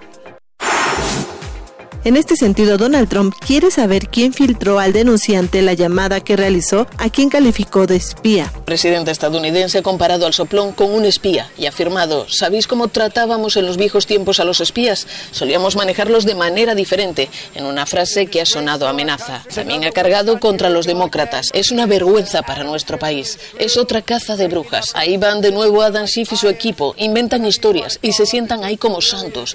No pueden hacer nada. Los demócratas van a perder las elecciones. Ellos lo saben, por eso están haciendo esto. Este viernes, ciudadanos de al menos 150 países se movilizaron y marcharon contra el cambio climático. Se trata de millones de personas, en su mayoría jóvenes. Exigen a los gobiernos acciones severas para contener la crisis climática habla una de las manifestantes. Las instituciones necesitan ayudar a todos los países, a todas las personas y a todos los ciudadanos para que puedan hacer el cambio. Esta es la lucha de esta era, la de nuestra generación. Si no actuamos ahora mismo, no habrá futuro. Así que tenemos que pasar de la ambición a la acción. Esta es la solución. Con la acusación de un acuerdo ilegal del Brexit, el primer ministro británico Boris Johnson aseguró que su gobierno cumplirá con la ley y que se logrará un acuerdo con la Unión Europea para abandonar el bloque antes del 31 de octubre. Obedeceremos la ley, pero estamos seguros de que podemos salir el 31 de octubre. Y la mejor manera de hacerlo es llegar a un acuerdo. Seguimos siendo cautelosamente optimistas de que podemos hacerlo. La activista medioambiental sueca Greta Thunberg y Amietu Haidar, conocida como la Gandhi Saharaui, fueron distinguidas con el denominado Nobel Alternativo. Esta mañana la activista saharaui se pronunció en su lucha no violenta por la autodeterminación de su pueblo. Es también un apoyo clarísimo a la causa justa. Yo defiendo desde mi eh, infancia que es el respeto al derecho a la libre determinación de mi pueblo, el pueblo saharaui. Están sufriendo diariamente en su propia carne la represión, las torturas, carcelamientos, los juicios eh, injustos. Marruecos está ejerciendo y manteniendo una política estratégica de eh, la marginalización. Para que hoy no responde de una forma violenta, hay que garantizarles sus derechos elementales. La oposición en Haití sigue presionando para lograr la dimisión del presidente Jovenel Moisés, a quien acusan de corrupto e incapaz de resolver los problemas nacionales. Las protestas antigubernamentales continúan en Haití y este viernes han paralizado las actividades en la capital, Puerto Príncipe. Con audios de Euronews, las breves internacionales con Ruth Salazar. Dos de la tarde con 18 minutos. Sigamos en los temas internacionales. Estoy leyendo un tuit del presidente de Cuba, Miguel Díaz Canel Bermúdez. Dice, el bloqueo constituye el principal obstáculo a la implementación de la Agenda 2030 para el desarrollo. Bloqueo cruel, genocida, asesino. Además de muchas notas que se están generando al respecto del eh, bloqueo, más naciones en la ONU se unen al reclamo por el fin del bloqueo a Cuba, dice hoy el Granma Internacional. Dice también... Eh,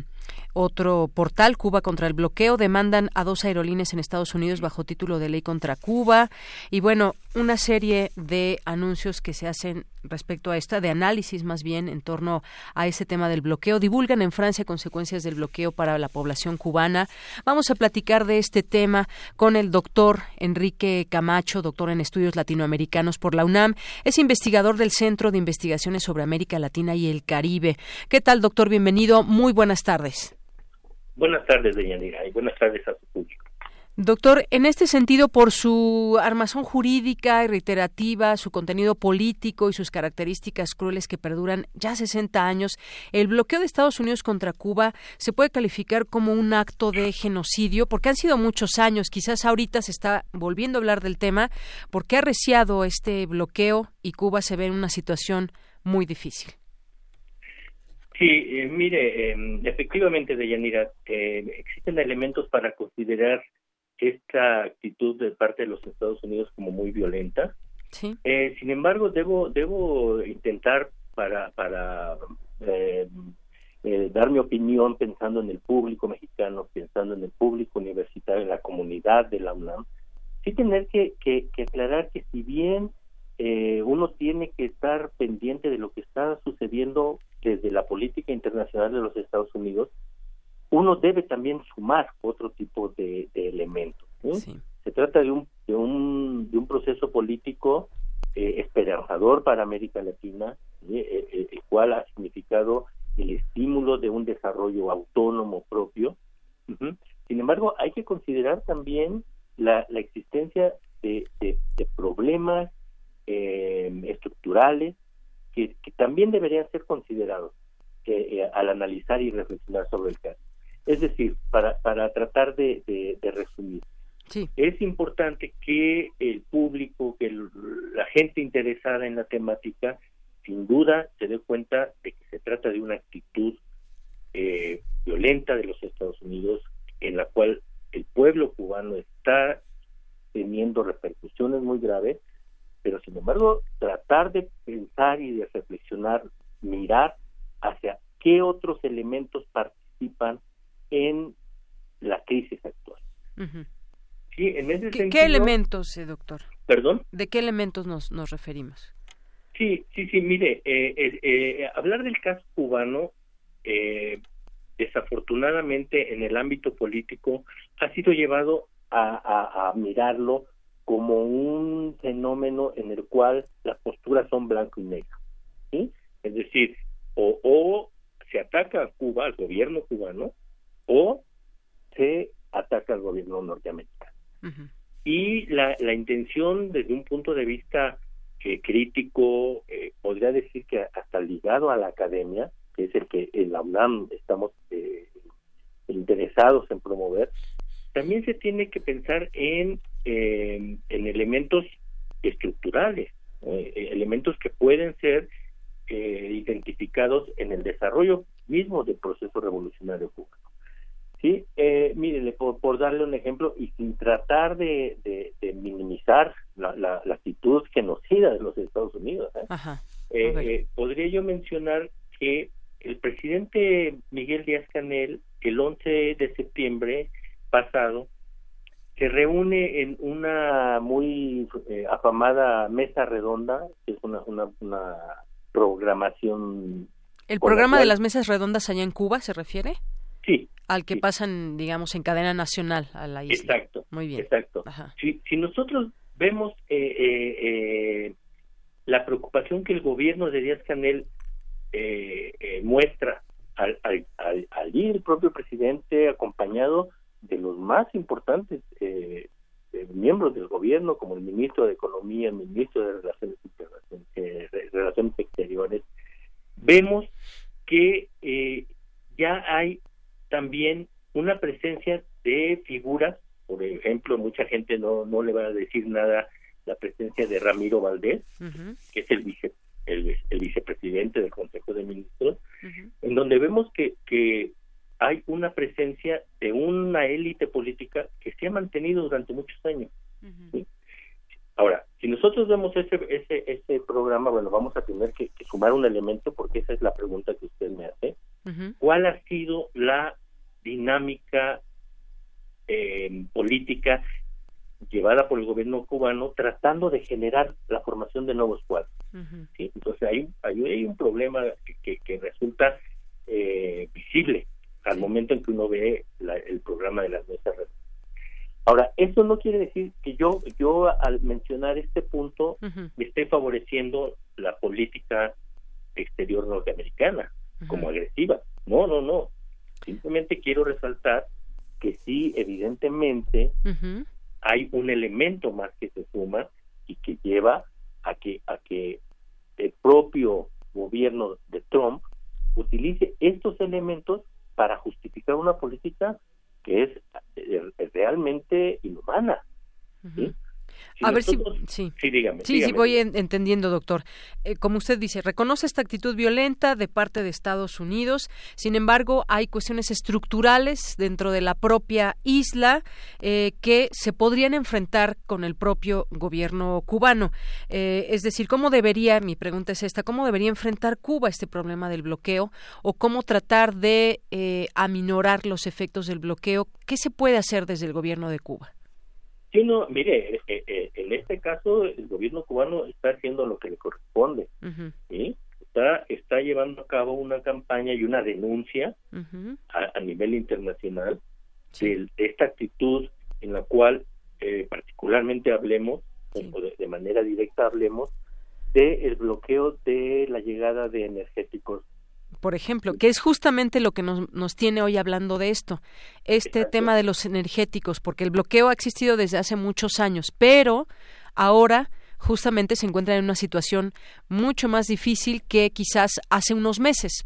Incluso hay desde dentro de Cuba una afectación muy eh, directa, afectación desde el acopio de leche fresca, paralizada la, la producción y entrega de productos cárnicos, eh, la producción de café, es decir, si se detiene ese tema energético, este apoyo que también viene, por ejemplo, de Venezuela, o si algo está sucediendo, eh, en el bloqueo que esté más, mucho más fuerte, pues esto tiene paralizada muchas cosas allá en Cuba.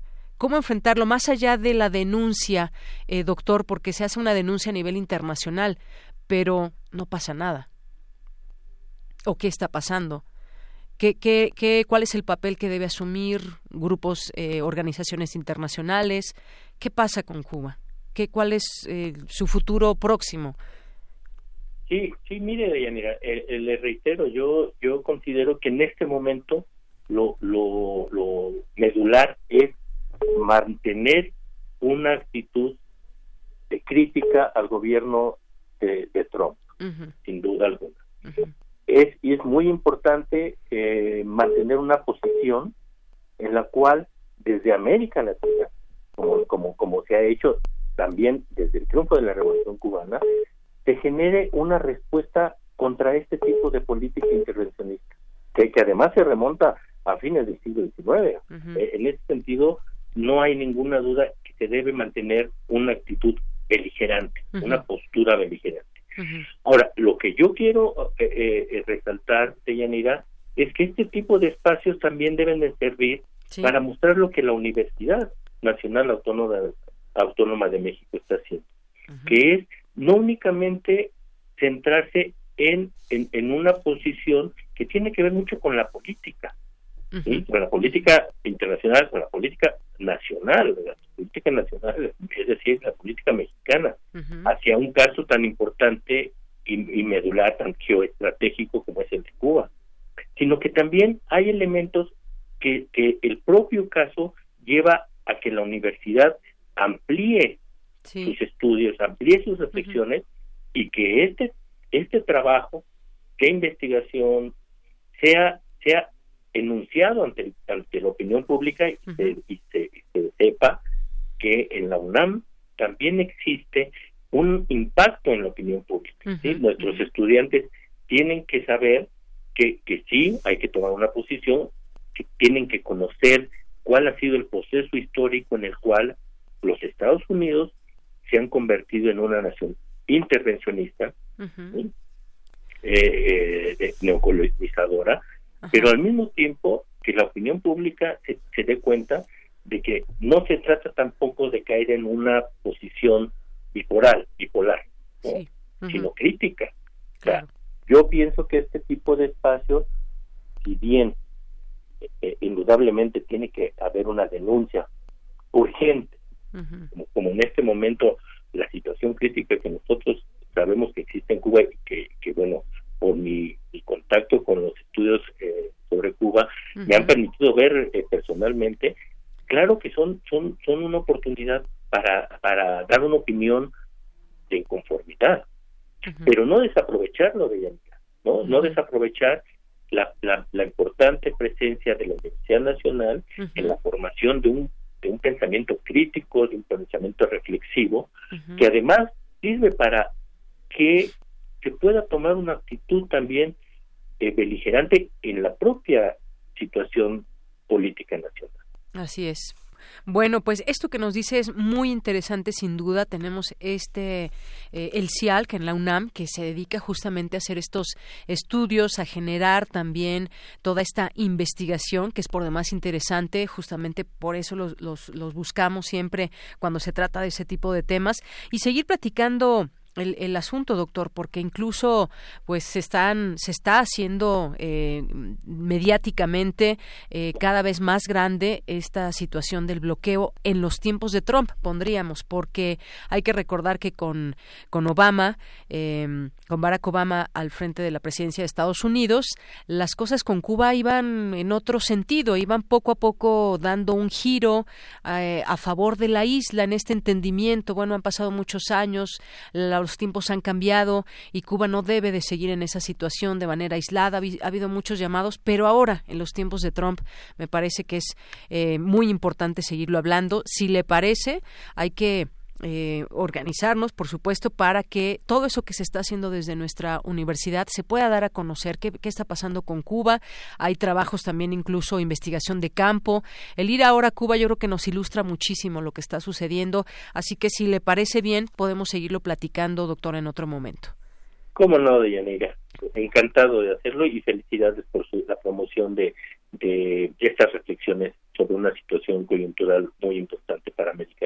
Claro que sí. Muchas gracias, doctor. Un abrazo. Que esté muy bien. Saludos a. Hasta luego. El doctor Enrique Camacho, doctor en estudios latinoamericanos por la UNAM, es investigador del Centro de Investigaciones sobre América Latina y el Caribe. ¿Qué está sucediendo en Cuba con este tema de los energéticos? Eh, bueno, como decíamos, es muy ilustrativo. Si alguien ha ido recientemente a Cuba, nos pueda platicar también cuáles son sus percepciones con la propia gente que habita y que padece el bloqueo desde hace muchos años y muchas otras cosas. ¿Cómo eh, ha sido muy criticada también en su momento Cuba de cómo, eh, cómo debe abrirse al mundo, eh, hablan de derechos humanos, de libertad de expresión, de qué manera debe hacerse esto en Cuba, se hace, y bueno, pues sin duda un tema, sin duda, interesante. Continuamos.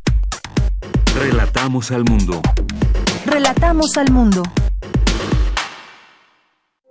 Queremos escuchar tu voz. Nuestro teléfono en cabina es 55 36 43 39. Deportes RU.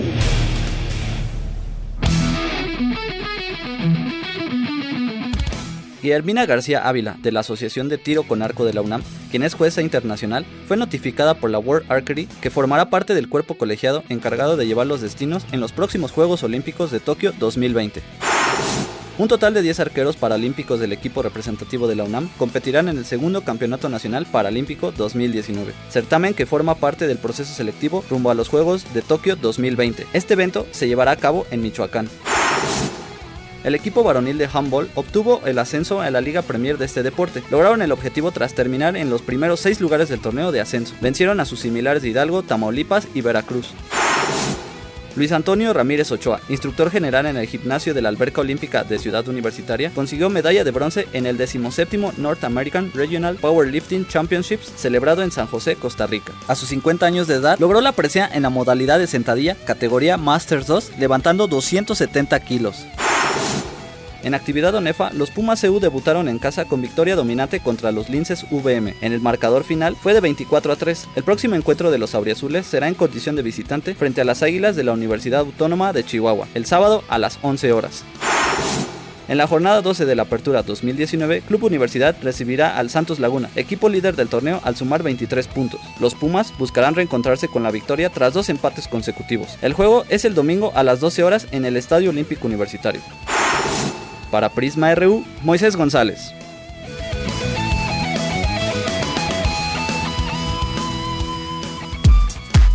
Prisma RU. Relatamos al mundo.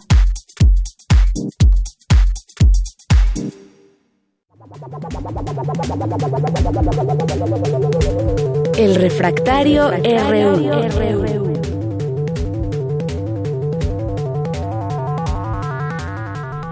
Son las 2 de la tarde con 35 minutos. Ya se encuentra con nosotros como cada viernes Javier Contreras, maestro en Derecho y profesor de la FESA Catlán. ¿Cómo estás, Javier? Bienvenido. Muy buenas tardes. Hola, ¿qué tal, Deyanira? Muy buena tarde para ti para todo el amable auditorio. Pues hoy, como cada viernes que nos escuchamos, hoy es un gran día para estar vivos y vaya que han pasado cosas en la República en esta ocasión y me gustaría comenzar justamente pues con los eventos que conmemoramos desde el día de ayer y a hoy, pues el quinto aniversario de pues probablemente el crimen más atroz en el México contemporáneo, la desaparición de los 43 estudiantes de la Escuela Normal Rural Isidro Burgos de Ayotzinapa. Así es, y fíjate que yo tuve oportunidad de seguir esta ceremonia que se hace ahí en el Zócalo, algunos padres de familia, algunas madres que hablaron y que pues dan su sentir a cinco años, que siguen en la lucha, esos digamos, un poco haciendo este resumen, siguen en la lucha y que van a seguir buscando con todo el amor a sus hijos hasta saber qué pasó con ellos. Exactamente. Eh, te lo cuento de manera anecdótica. Em, en algún momento tuve la oportunidad de estar algo involucrado con el tema de Ayotzinapa cuando recién empezaba vía eh, Mario Patrón, ahora rector de la Iberoamericana y en Puebla. Y él nos daba a algunos alumnos, entre ellos yo, en ese tiempo, pues un diplomado en derechos humanos, cuando el Centro PRO se hace del caso. Entonces, Recuerdo cuando ya trabajando el Centro Pro fue sacando pues estas campañas de comunicación y todas iban hacia la exigencia de justicia, encontrarles y demás. Pero cuando llega el cuarto aniversario y el quinto ahora, cambió la narrativa en este modelo de comunicación y fue algo que me heló el alma y, me rompió el corazón. Porque en el cuarto aniversario el lema decía, eh, la esperanza está en la verdad. Y este quinto año también se habla acerca de la verdad, es decir, ya hay una idea de pedirle al Estado, pues nomás saber qué pasó.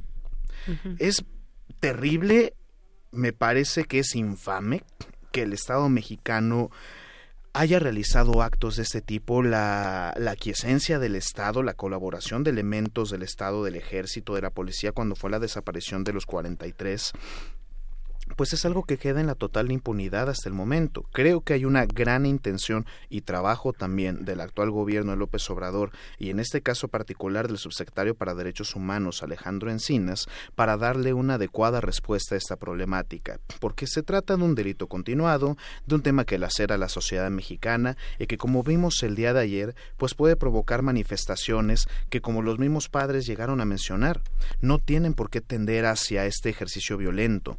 Entiendo lo que dice Herbert Marcuse acerca de las violencias que oprimen y las violencias que liberan, no obstante, a mí no me queda claro y suscribiría al 100% las palabras del presidente, ¿qué de anarquista o de liberador podrá tener quemar una librería, marcas aparte? Me parece atroz lo que ocurrió ayer, no en todo su esplendor, sin embargo, sí en algunos puntos específicos de la marcha. Qué bueno que estos personajes fueran hasta la parte de atrás del contingente y que no violentaran físicamente a otras personas, pero qué tan grave tiene que ser que hasta los mismos comerciantes tuvieran que salir a defenderse con palos de este tipo de pues de agresiones. y fíjate qué, qué difícil porque si se, si se usa la fuerza para tratar de, de, que evitar, de evitar, de contener esto, estos destrozos que fueron haciendo en el caso del día de ayer hablemos, pues también hay, hay una línea muy delgada en todo esto. El gobierno se volvería represor de manifestantes y demás. Y en esta, en todo este grupo que va, no dudo que, que exista gente que va de manera tranquila y que se quedó rezagada y demás y que pueda entonces actuar la policía y algunos de estos eh, jóvenes participantes o personas que simpatizan con la marcha pacífica pueda ser también detenido y entonces se crea algo mucho más grande. Justamente me parece que eso es lo que buscan los grupos de choque o grupos que están eh, de infiltrados y que a mí me parece importante que se puede, que se pueda desenmascarar no solamente los manifestantes de este tipo sino sino también a quién está detrás de ellos. Me parece que es algo importante aunque se ha operado muchos años en, torno a los movimientos sociales se ha operado así desde el gobierno ahora quizás desde partidos políticos pero sí es importante saber qué sucede y eh, eh, que no sea no llevarlos a la par de manifestaciones y de manifestantes pacíficos. Por supuesto este desmarcarse Exactamente. Este tipo de problemáticas tienden a deslegitimar los movimientos. Es decir, más allá de hablar de expresiones de radicalismos de izquierdas o de derechas, porque puede ser de ambos lados, eh, estos, eh, estas expresiones violentas desacreditan algunas de las eh, luchas que se tratan de encauzar, ¿no? porque no hay un objetivo claro, porque no dicen cuál es un pliego petitorio o algún tipo de carta de intención, un manifiesto político. No tenemos nada de eso. Entonces estamos en presencia de grupos que únicamente ocupan la violencia, quién sabe con qué motivo. Podríamos preguntarnos, como bien dices, pues cuál es la cartera que paga este tipo de expresiones violentas, cuál es el ideario de estas personas si es que lo tienen y cuál es al fin eh, del al fin del día, este el fin último de estas personas para realizar este tipo de actos, porque lo único que logran es que en redes sociales y en otros espacios de discusión pública, pues se manche el nombre de la lucha de los 43, que es algo que se tiene que resolver no importa qué pase. El mismo presidente y el subsecretario lo mencionaron desde ayer. No se van a escatimar recursos, se buscará que no existan más obstáculos, que no se obstruya la justicia, porque este caso no es solamente un caso para México, se trata de un caso que me atrevería a decir que es paradigmático para la discusión de derechos humanos a nivel internacional. 43 personas no desaparecen de la noche a la mañana nada más así. Sí hay que entender cuáles son las raíces de estas expresiones políticas, cuál es el punto nodal donde podríamos encontrar esas alianzas perversas entre crimen organizado y gobierno y también entender cómo es que la sociedad llega a desacreditar estos movimientos. Han pasado cinco años. Es muchísimo tiempo para la procuración y obtención de justicia. Hoy hay que buscar esa lucha por los derechos humanos, de la justicia, la verdad, la no repetición y garantizarles a las personas que se conocerá el paradero de estos desaparecidos. Así es. Bueno, yo terminaría este primer tema con este eh, comentario que se va teniendo poco a poco la posibilidad de parte de la sociedad de diferenciar quiénes son parte de este movimiento, quiénes lo apoyan, que también es una parte importante de la sociedad. Ayer vimos mucha gente en el Zócalo que simpatiza con este movimiento y la manera como lo están llevando, cómo se ha llegado llevado esta voz hasta otros países y que se exige una investigación investigación. Hay además mucha esperanza de que se pueda vislumbrar finalmente la, la verdadera realidad de lo que fue todo esto. Y por la otra, eh, pues se ha dado un giro también en ese tema. Ahora, lo que decía eh, Alejandro Encinas, desaparición forzada y que incluso podría declarar el propio presidente, porque aquí tenemos que ver una desaparición de forzada, tiene que ver con autoridades. Pero bueno, eso seguramente lo seguiremos hablando. Eh, Javier, está un tema que también es un, es visto, mira, por, por una parte como un logro, un logro de las mujeres, un logro social pero por otra también están los críticos, y me refiero a la despenalización del aborto en Oaxaca. Por supuesto, Daniela, me parece a mí pues que me suscribo en el primero de los bandos. Yo creo que es un triunfo histórico.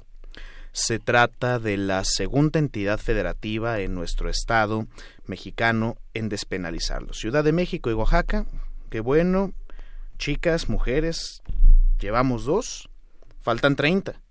Y esto se tiene que lograr con un muy buen cabildeo, con la protesta y sacando adelante esta agenda, o a golpe de sentencia, como se ha hecho durante los últimos años. Es este debate que tenemos acerca de la decisión sobre el propio cuerpo, temas de bioética, en específico biológico sobre el desarrollo de los embriones y de los fetos, y pues más adelante esta discusión de derechos civiles y políticos. A mí me parece que sí hay efectivamente una especie no, no le puedo llamar una especie, que sí existe un machismo patriarcal, dominante, que oprime a las mujeres en esta forma de la toma de decisiones. Incluso, y yo lo reconozco abiertamente al aire, puede que sea en parte ilegítimo que yo trate este tema, no yo como hombre. No obstante, creo que es importante siempre tenerlo en consideración encuentro como una victoria histórica estos 24 eh, votos, si no mal recuerdo, a favor en el debate en lo general y 10 votos, en contra. Para despenalizar este, pues este crimen como solía llamarse hasta hace poco, ¿no? Una de las propuestas podría ser en un futuro hacer una reforma al Código Penal Federal, pero para que tenga un auténtico alcance nacional, sería crear un Código Nacional Penal donde este delito llamado aborto no exista y se hable más bien de una interrupción legal del embarazo, pues con las semanas de desarrollo embrionario que determine la ley en su caso. Y sobre los críticos, pues temo que no puedo estar de acuerdo con ellos, es decir, me parece que es un tema de viabilidad de la persona, es decir, la supervivencia del producto fuera del vientre, de manera autónoma, sin el cuerpo de la mujer, mientras no sea autónoma, yo creo que es la mujer la que puede decidir sobre el producto de su vientre. Y en específico, y es una discusión que he tenido incluso con mis alumnos, el material genético de los hombres. Bueno, yo creo que se desperdicia mucho de ese material genético en muchas otras este, circunstancias, como para que reclamen su material genético una vez que está ahí ya el producto de la fecundación. Entonces, me parece que es un triunfo, creo que es un gran logro, creo que es una lucha histórica y creo también que hay que apoyar las manifestaciones que puede que tengan lugar el día de mañana en torno a esta misma agenda de género creo también que se trata de una de las luchas principales que puede llevar a cabo, pues no solamente eh, las mujeres, sino también la sociedad en su conjunto. Nosotros como varones solemos hablar mucho desde esta mirada crítica del aborto, y creo que es importante que también nosotros hombres, y aquí les hablo directamente a ustedes, compañeros, amigos, radioescuchas, que nos cuestionemos también acerca del concepto de paternidad responsable, más allá de que hablemos acerca de la discusión propiamente de aborto. Creo que lo que más nos compete, incluso se toma manera de broma, pero hemos escuchado muchas veces y hasta hemos visto en memes la figura de la mamá luchona. Creo que es una de las cosas más espantosas que pueden ocurrir, porque hay que tener presente que detrás de una mamá luchona hay un padre irresponsable que no se hizo cargo de sus obligaciones y que puede que critique también esta idea del aborto legal. Javier, muchas gracias. En dos minutos, eh, esta relación México-Estados Unidos, la respuesta de el presidente López Obrador a las declaraciones de Trump y todo este asunto también desde sobre eh, en las Naciones Unidas, donde pues se sigue viendo también qué, qué tan positivo no es que Trump haga este tipo de declaraciones de que México le está ayudando con el tema de la migración. Bueno, a mí me parece que tendríamos que partir de lo más grave a lo real. Primero, pensar que es discurso. A veces nuestros eh, comentaristas, periodistas y compañía dicen es que como el gobierno de México no está haciendo nada. Bueno, es discursiva de Donald Trump que no significa que no tengamos que tomar en serio, pero sí es importante poner en su justa dimensión. El presidente Donald Trump le está hablando a sus votantes, le está hablando a sus votantes para poder obtener su reelección en las próximas elecciones que ya están a la vuelta de la esquina. Entonces, pues, algo importantísimo de todo ello es considerar que más allá de hablarle a sus votantes, está generando una narrativa general para poder convencerles del voto futuro por el Partido Republicano. Es importante incluso considerar la estabilidad del cuerpo legislativo estadounidense y también de la elección del presidente Donald Trump en función del Tratado México, Estados Unidos y Canadá. ¿Por qué menciono esto? Por supuesto que es grave y se trata de algo criticable, no importa de qué punto de vista se vea, que el presidente Donald Trump diga estoy usando a México para detener el flujo migrante. Esa es la palabra clave, usando. Y me parece que la respuesta que ha dado el presidente López Obrador sobre este tema es excepcional. ¿Por qué? Porque apela al pueblo estadounidense, porque habla acerca de la fraternidad y finalmente nos dice hay que guardar una buena relación con el pueblo de Estados Unidos, claro, de paso con su gobierno.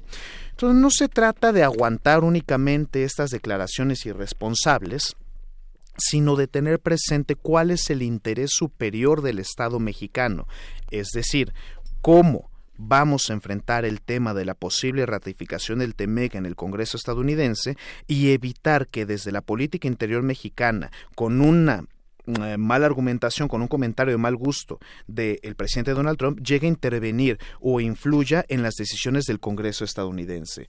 Me parece que eso es lo que tendríamos que rescatar y creo que es sensata la postura del presidente López Obrador sobre esta temática.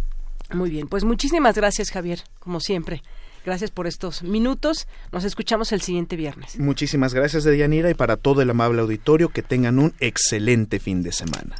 Bien, pues muchas gracias y tenemos unos regalos, Ruth. Claro que sí, Yanira. Bueno, nos están. Nuestra queridísima Dulce Wet nos dejó otros boletos para este domingo 29 a las 8 de la noche. Llámenos, es para el Festival Blanco y Negro.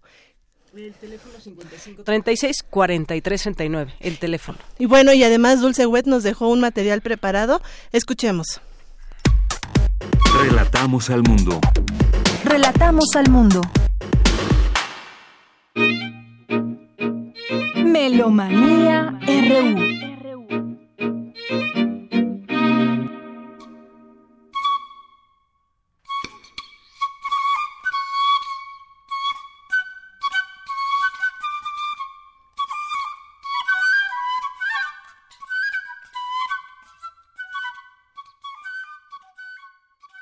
Buenas tardes, amigos melómanos de Prisma RU, de Radio UNAM. Soy Silvia de la Cueva. Soy este año la directora artística del Festival Internacional de Música y Nuevas Tecnologías Visiones Sonoras que sucede en Morelia, Michoacán. Estamos a dos días del festival, empezó antier, las mariposas en el estómago de todos no se nos han controlado demasiado. Me escapé tantito para poderles decir lo que pasa todavía en estos dos últimos días de Visiones Sonoras. Son viernes y sábado para todos los que puedan escaparse o se quieran escapar necesiten un pretexto. Visiones Sonoras cumple 15 años, es uno de los festivales más importantes que tiene ahorita México, América Latina, en lo que se refiere a música con nuevas tecnologías. Nos quedan todavía un día y medio de Visiones Sonoras y en la tarde vamos a tener dos conciertos a las 6 y otro a las 8 el concierto de las seis es un concierto que a mí en especial me parece que será uno de los conciertos memorables de Visiones Sonoras, sobre todo porque son esos artistas que fueron becarios. Durante todo Visiones Sonoras siempre hemos tenido grupos de artistas, jóvenes artistas, artistas en formación, que han venido a lo largo de 14 años a ver, a observar, a aprender, a platicar. Así empezó y así ha sido siempre, nada más que estos ocho artistas ya no son becarios, ya son artistas reconocidos con posgrado y doctorado y tienen un concierto especial Eduardo Caballero, Mario Duarte, Christopher Ramos, Tonali Nakamura, Jair López, Emanuel Ontiveros, Rosalía Soria. ellos han querido estrenar piezas y de este concierto tenemos cinco estrenos mundiales. A las 8 de la noche tenemos también otros estrenos y otras piezas como la de Enrique Mendoza, que es para percusiones, Sal de Mario Mari, que compuso en el CEMAS, en los estudios, gracias a un apoyo de Ibermúsica, Rodrigo Sigal con Octura, para clarinete y percusiones, Fisuras de nuestro querido Alejandro Castaños. Esta es una sorpresa porque tiene una revisión de este año y todo el público va a participar. Un estreno mundial de Pablo Dilicia, que se llama Estoy interpretando una habitación. Nuez de Miriam Boucher, artista visual canadiense. Y cierra el concierto con Iván Manzanilla, Alejandro Square, con una obra de Felipe Pérez Santiago que se llama Red Antisocial. Esto es hoy, todavía llegan. Llegarán a las 8 si se vienen temprano, en un ratito.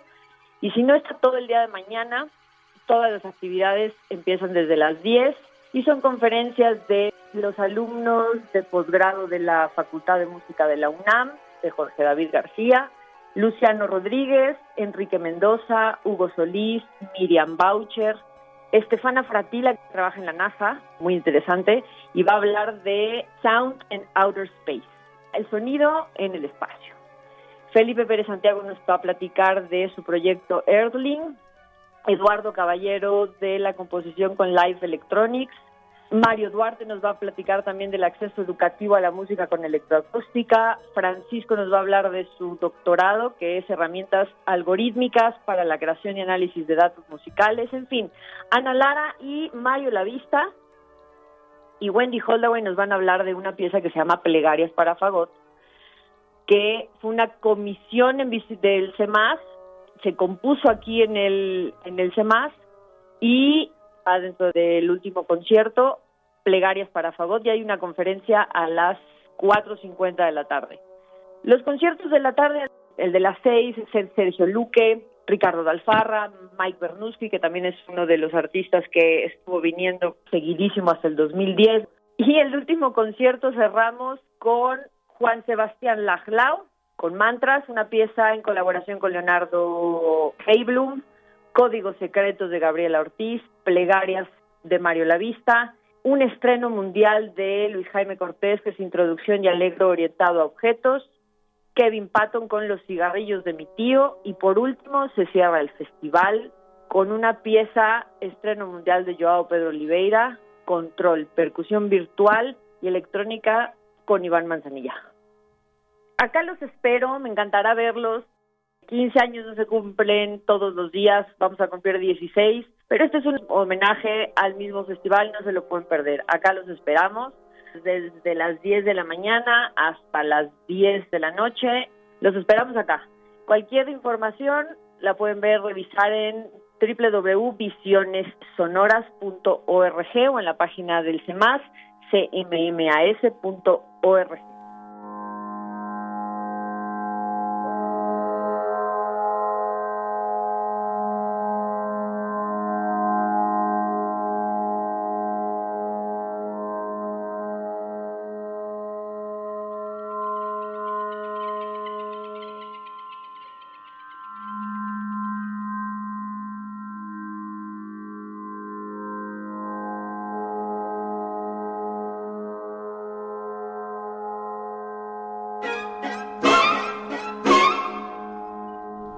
melómanos de Prisma RU, nuevamente les saluda José Julio Díaz Infante para hablarles del 41 Foro Internacional de Música Nueva Manuel Enríquez. Estamos en pleno festín de música contemporánea y tenemos mañana sábado en el Munal a las 11.30 la presentación del cuarteto Carlos Chávez, con un programa casi exclusivamente de mujeres compositoras mexicanas, por ahí se coló un nombre, música de Georgina Derbez, música de María Granillo, entre otros importantes compositores. Y el mismo sábado, de ahí nos vamos corriendo, comemos en el centro o por donde ustedes quieran, y nos vamos hasta el Teatro de las Artes, del Centro Nacional de las Artes, ya que a las 7 de la noche el ensamble Music hará la primera de sus tres presentaciones que tiene en este foro, con la invitada Tony Arnos, la soprano estadounidense, que harán un programa completamente dedicado al compositor griego George Apergis. Imperdible oportunidad, sobre todo para los que les gusta la voz, las nuevas técnicas vocales. Y aparte estén muy atentos porque Tony Arnold estará dando un taller para cantantes con nuevas técnicas vocales. Pasado mañana el foro vuelve al MUAC, al sur de la Ciudad de México, esta vez con la presentación del ensamble modular de arte contemporáneo, conformado por Jorge Hoyo en el saxofón y Enrique Mendoza en medios electrónicos, un muy interesante programa a las 5 de la tarde. Y para empezar la semana con todo, con mucha música nueva y música experimental, Liminar, acompañados del contrabajista Chris Williams, presentarán en Bucareli 69, este nuevo espacio dedicado también a la experimentación en música contemporánea, presentarán el resultado de un muy interesante proyecto que involucra la reflexión a manera de taller, a manera de sesiones que estarán haciendo toda la semana en cuanto a improvisación y música experimental y el resultado lo presentarán el lunes 30 a las 20 horas en Bucareli 69 imperdible jornada. En medio de este maratón continuamos escuchando todas estas nuevas creaciones.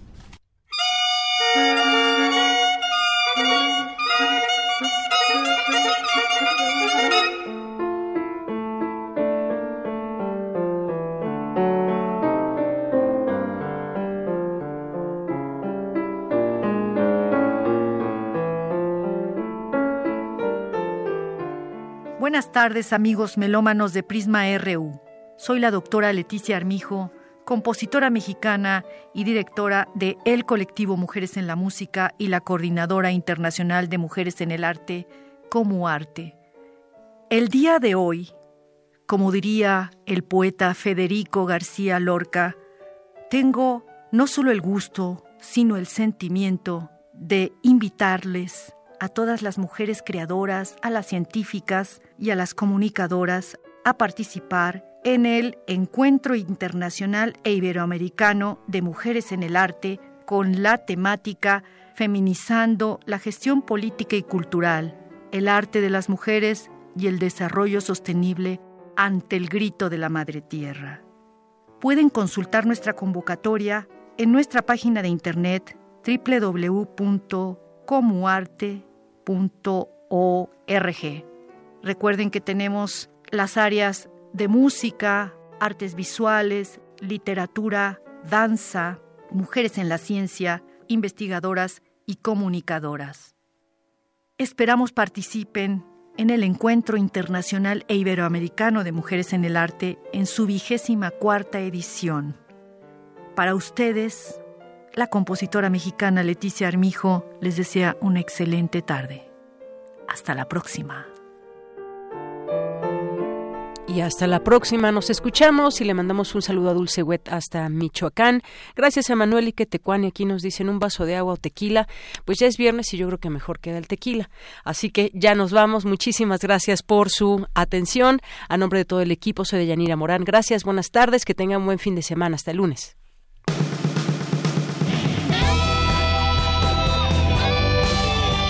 Prisma RU. Relatamos al mundo.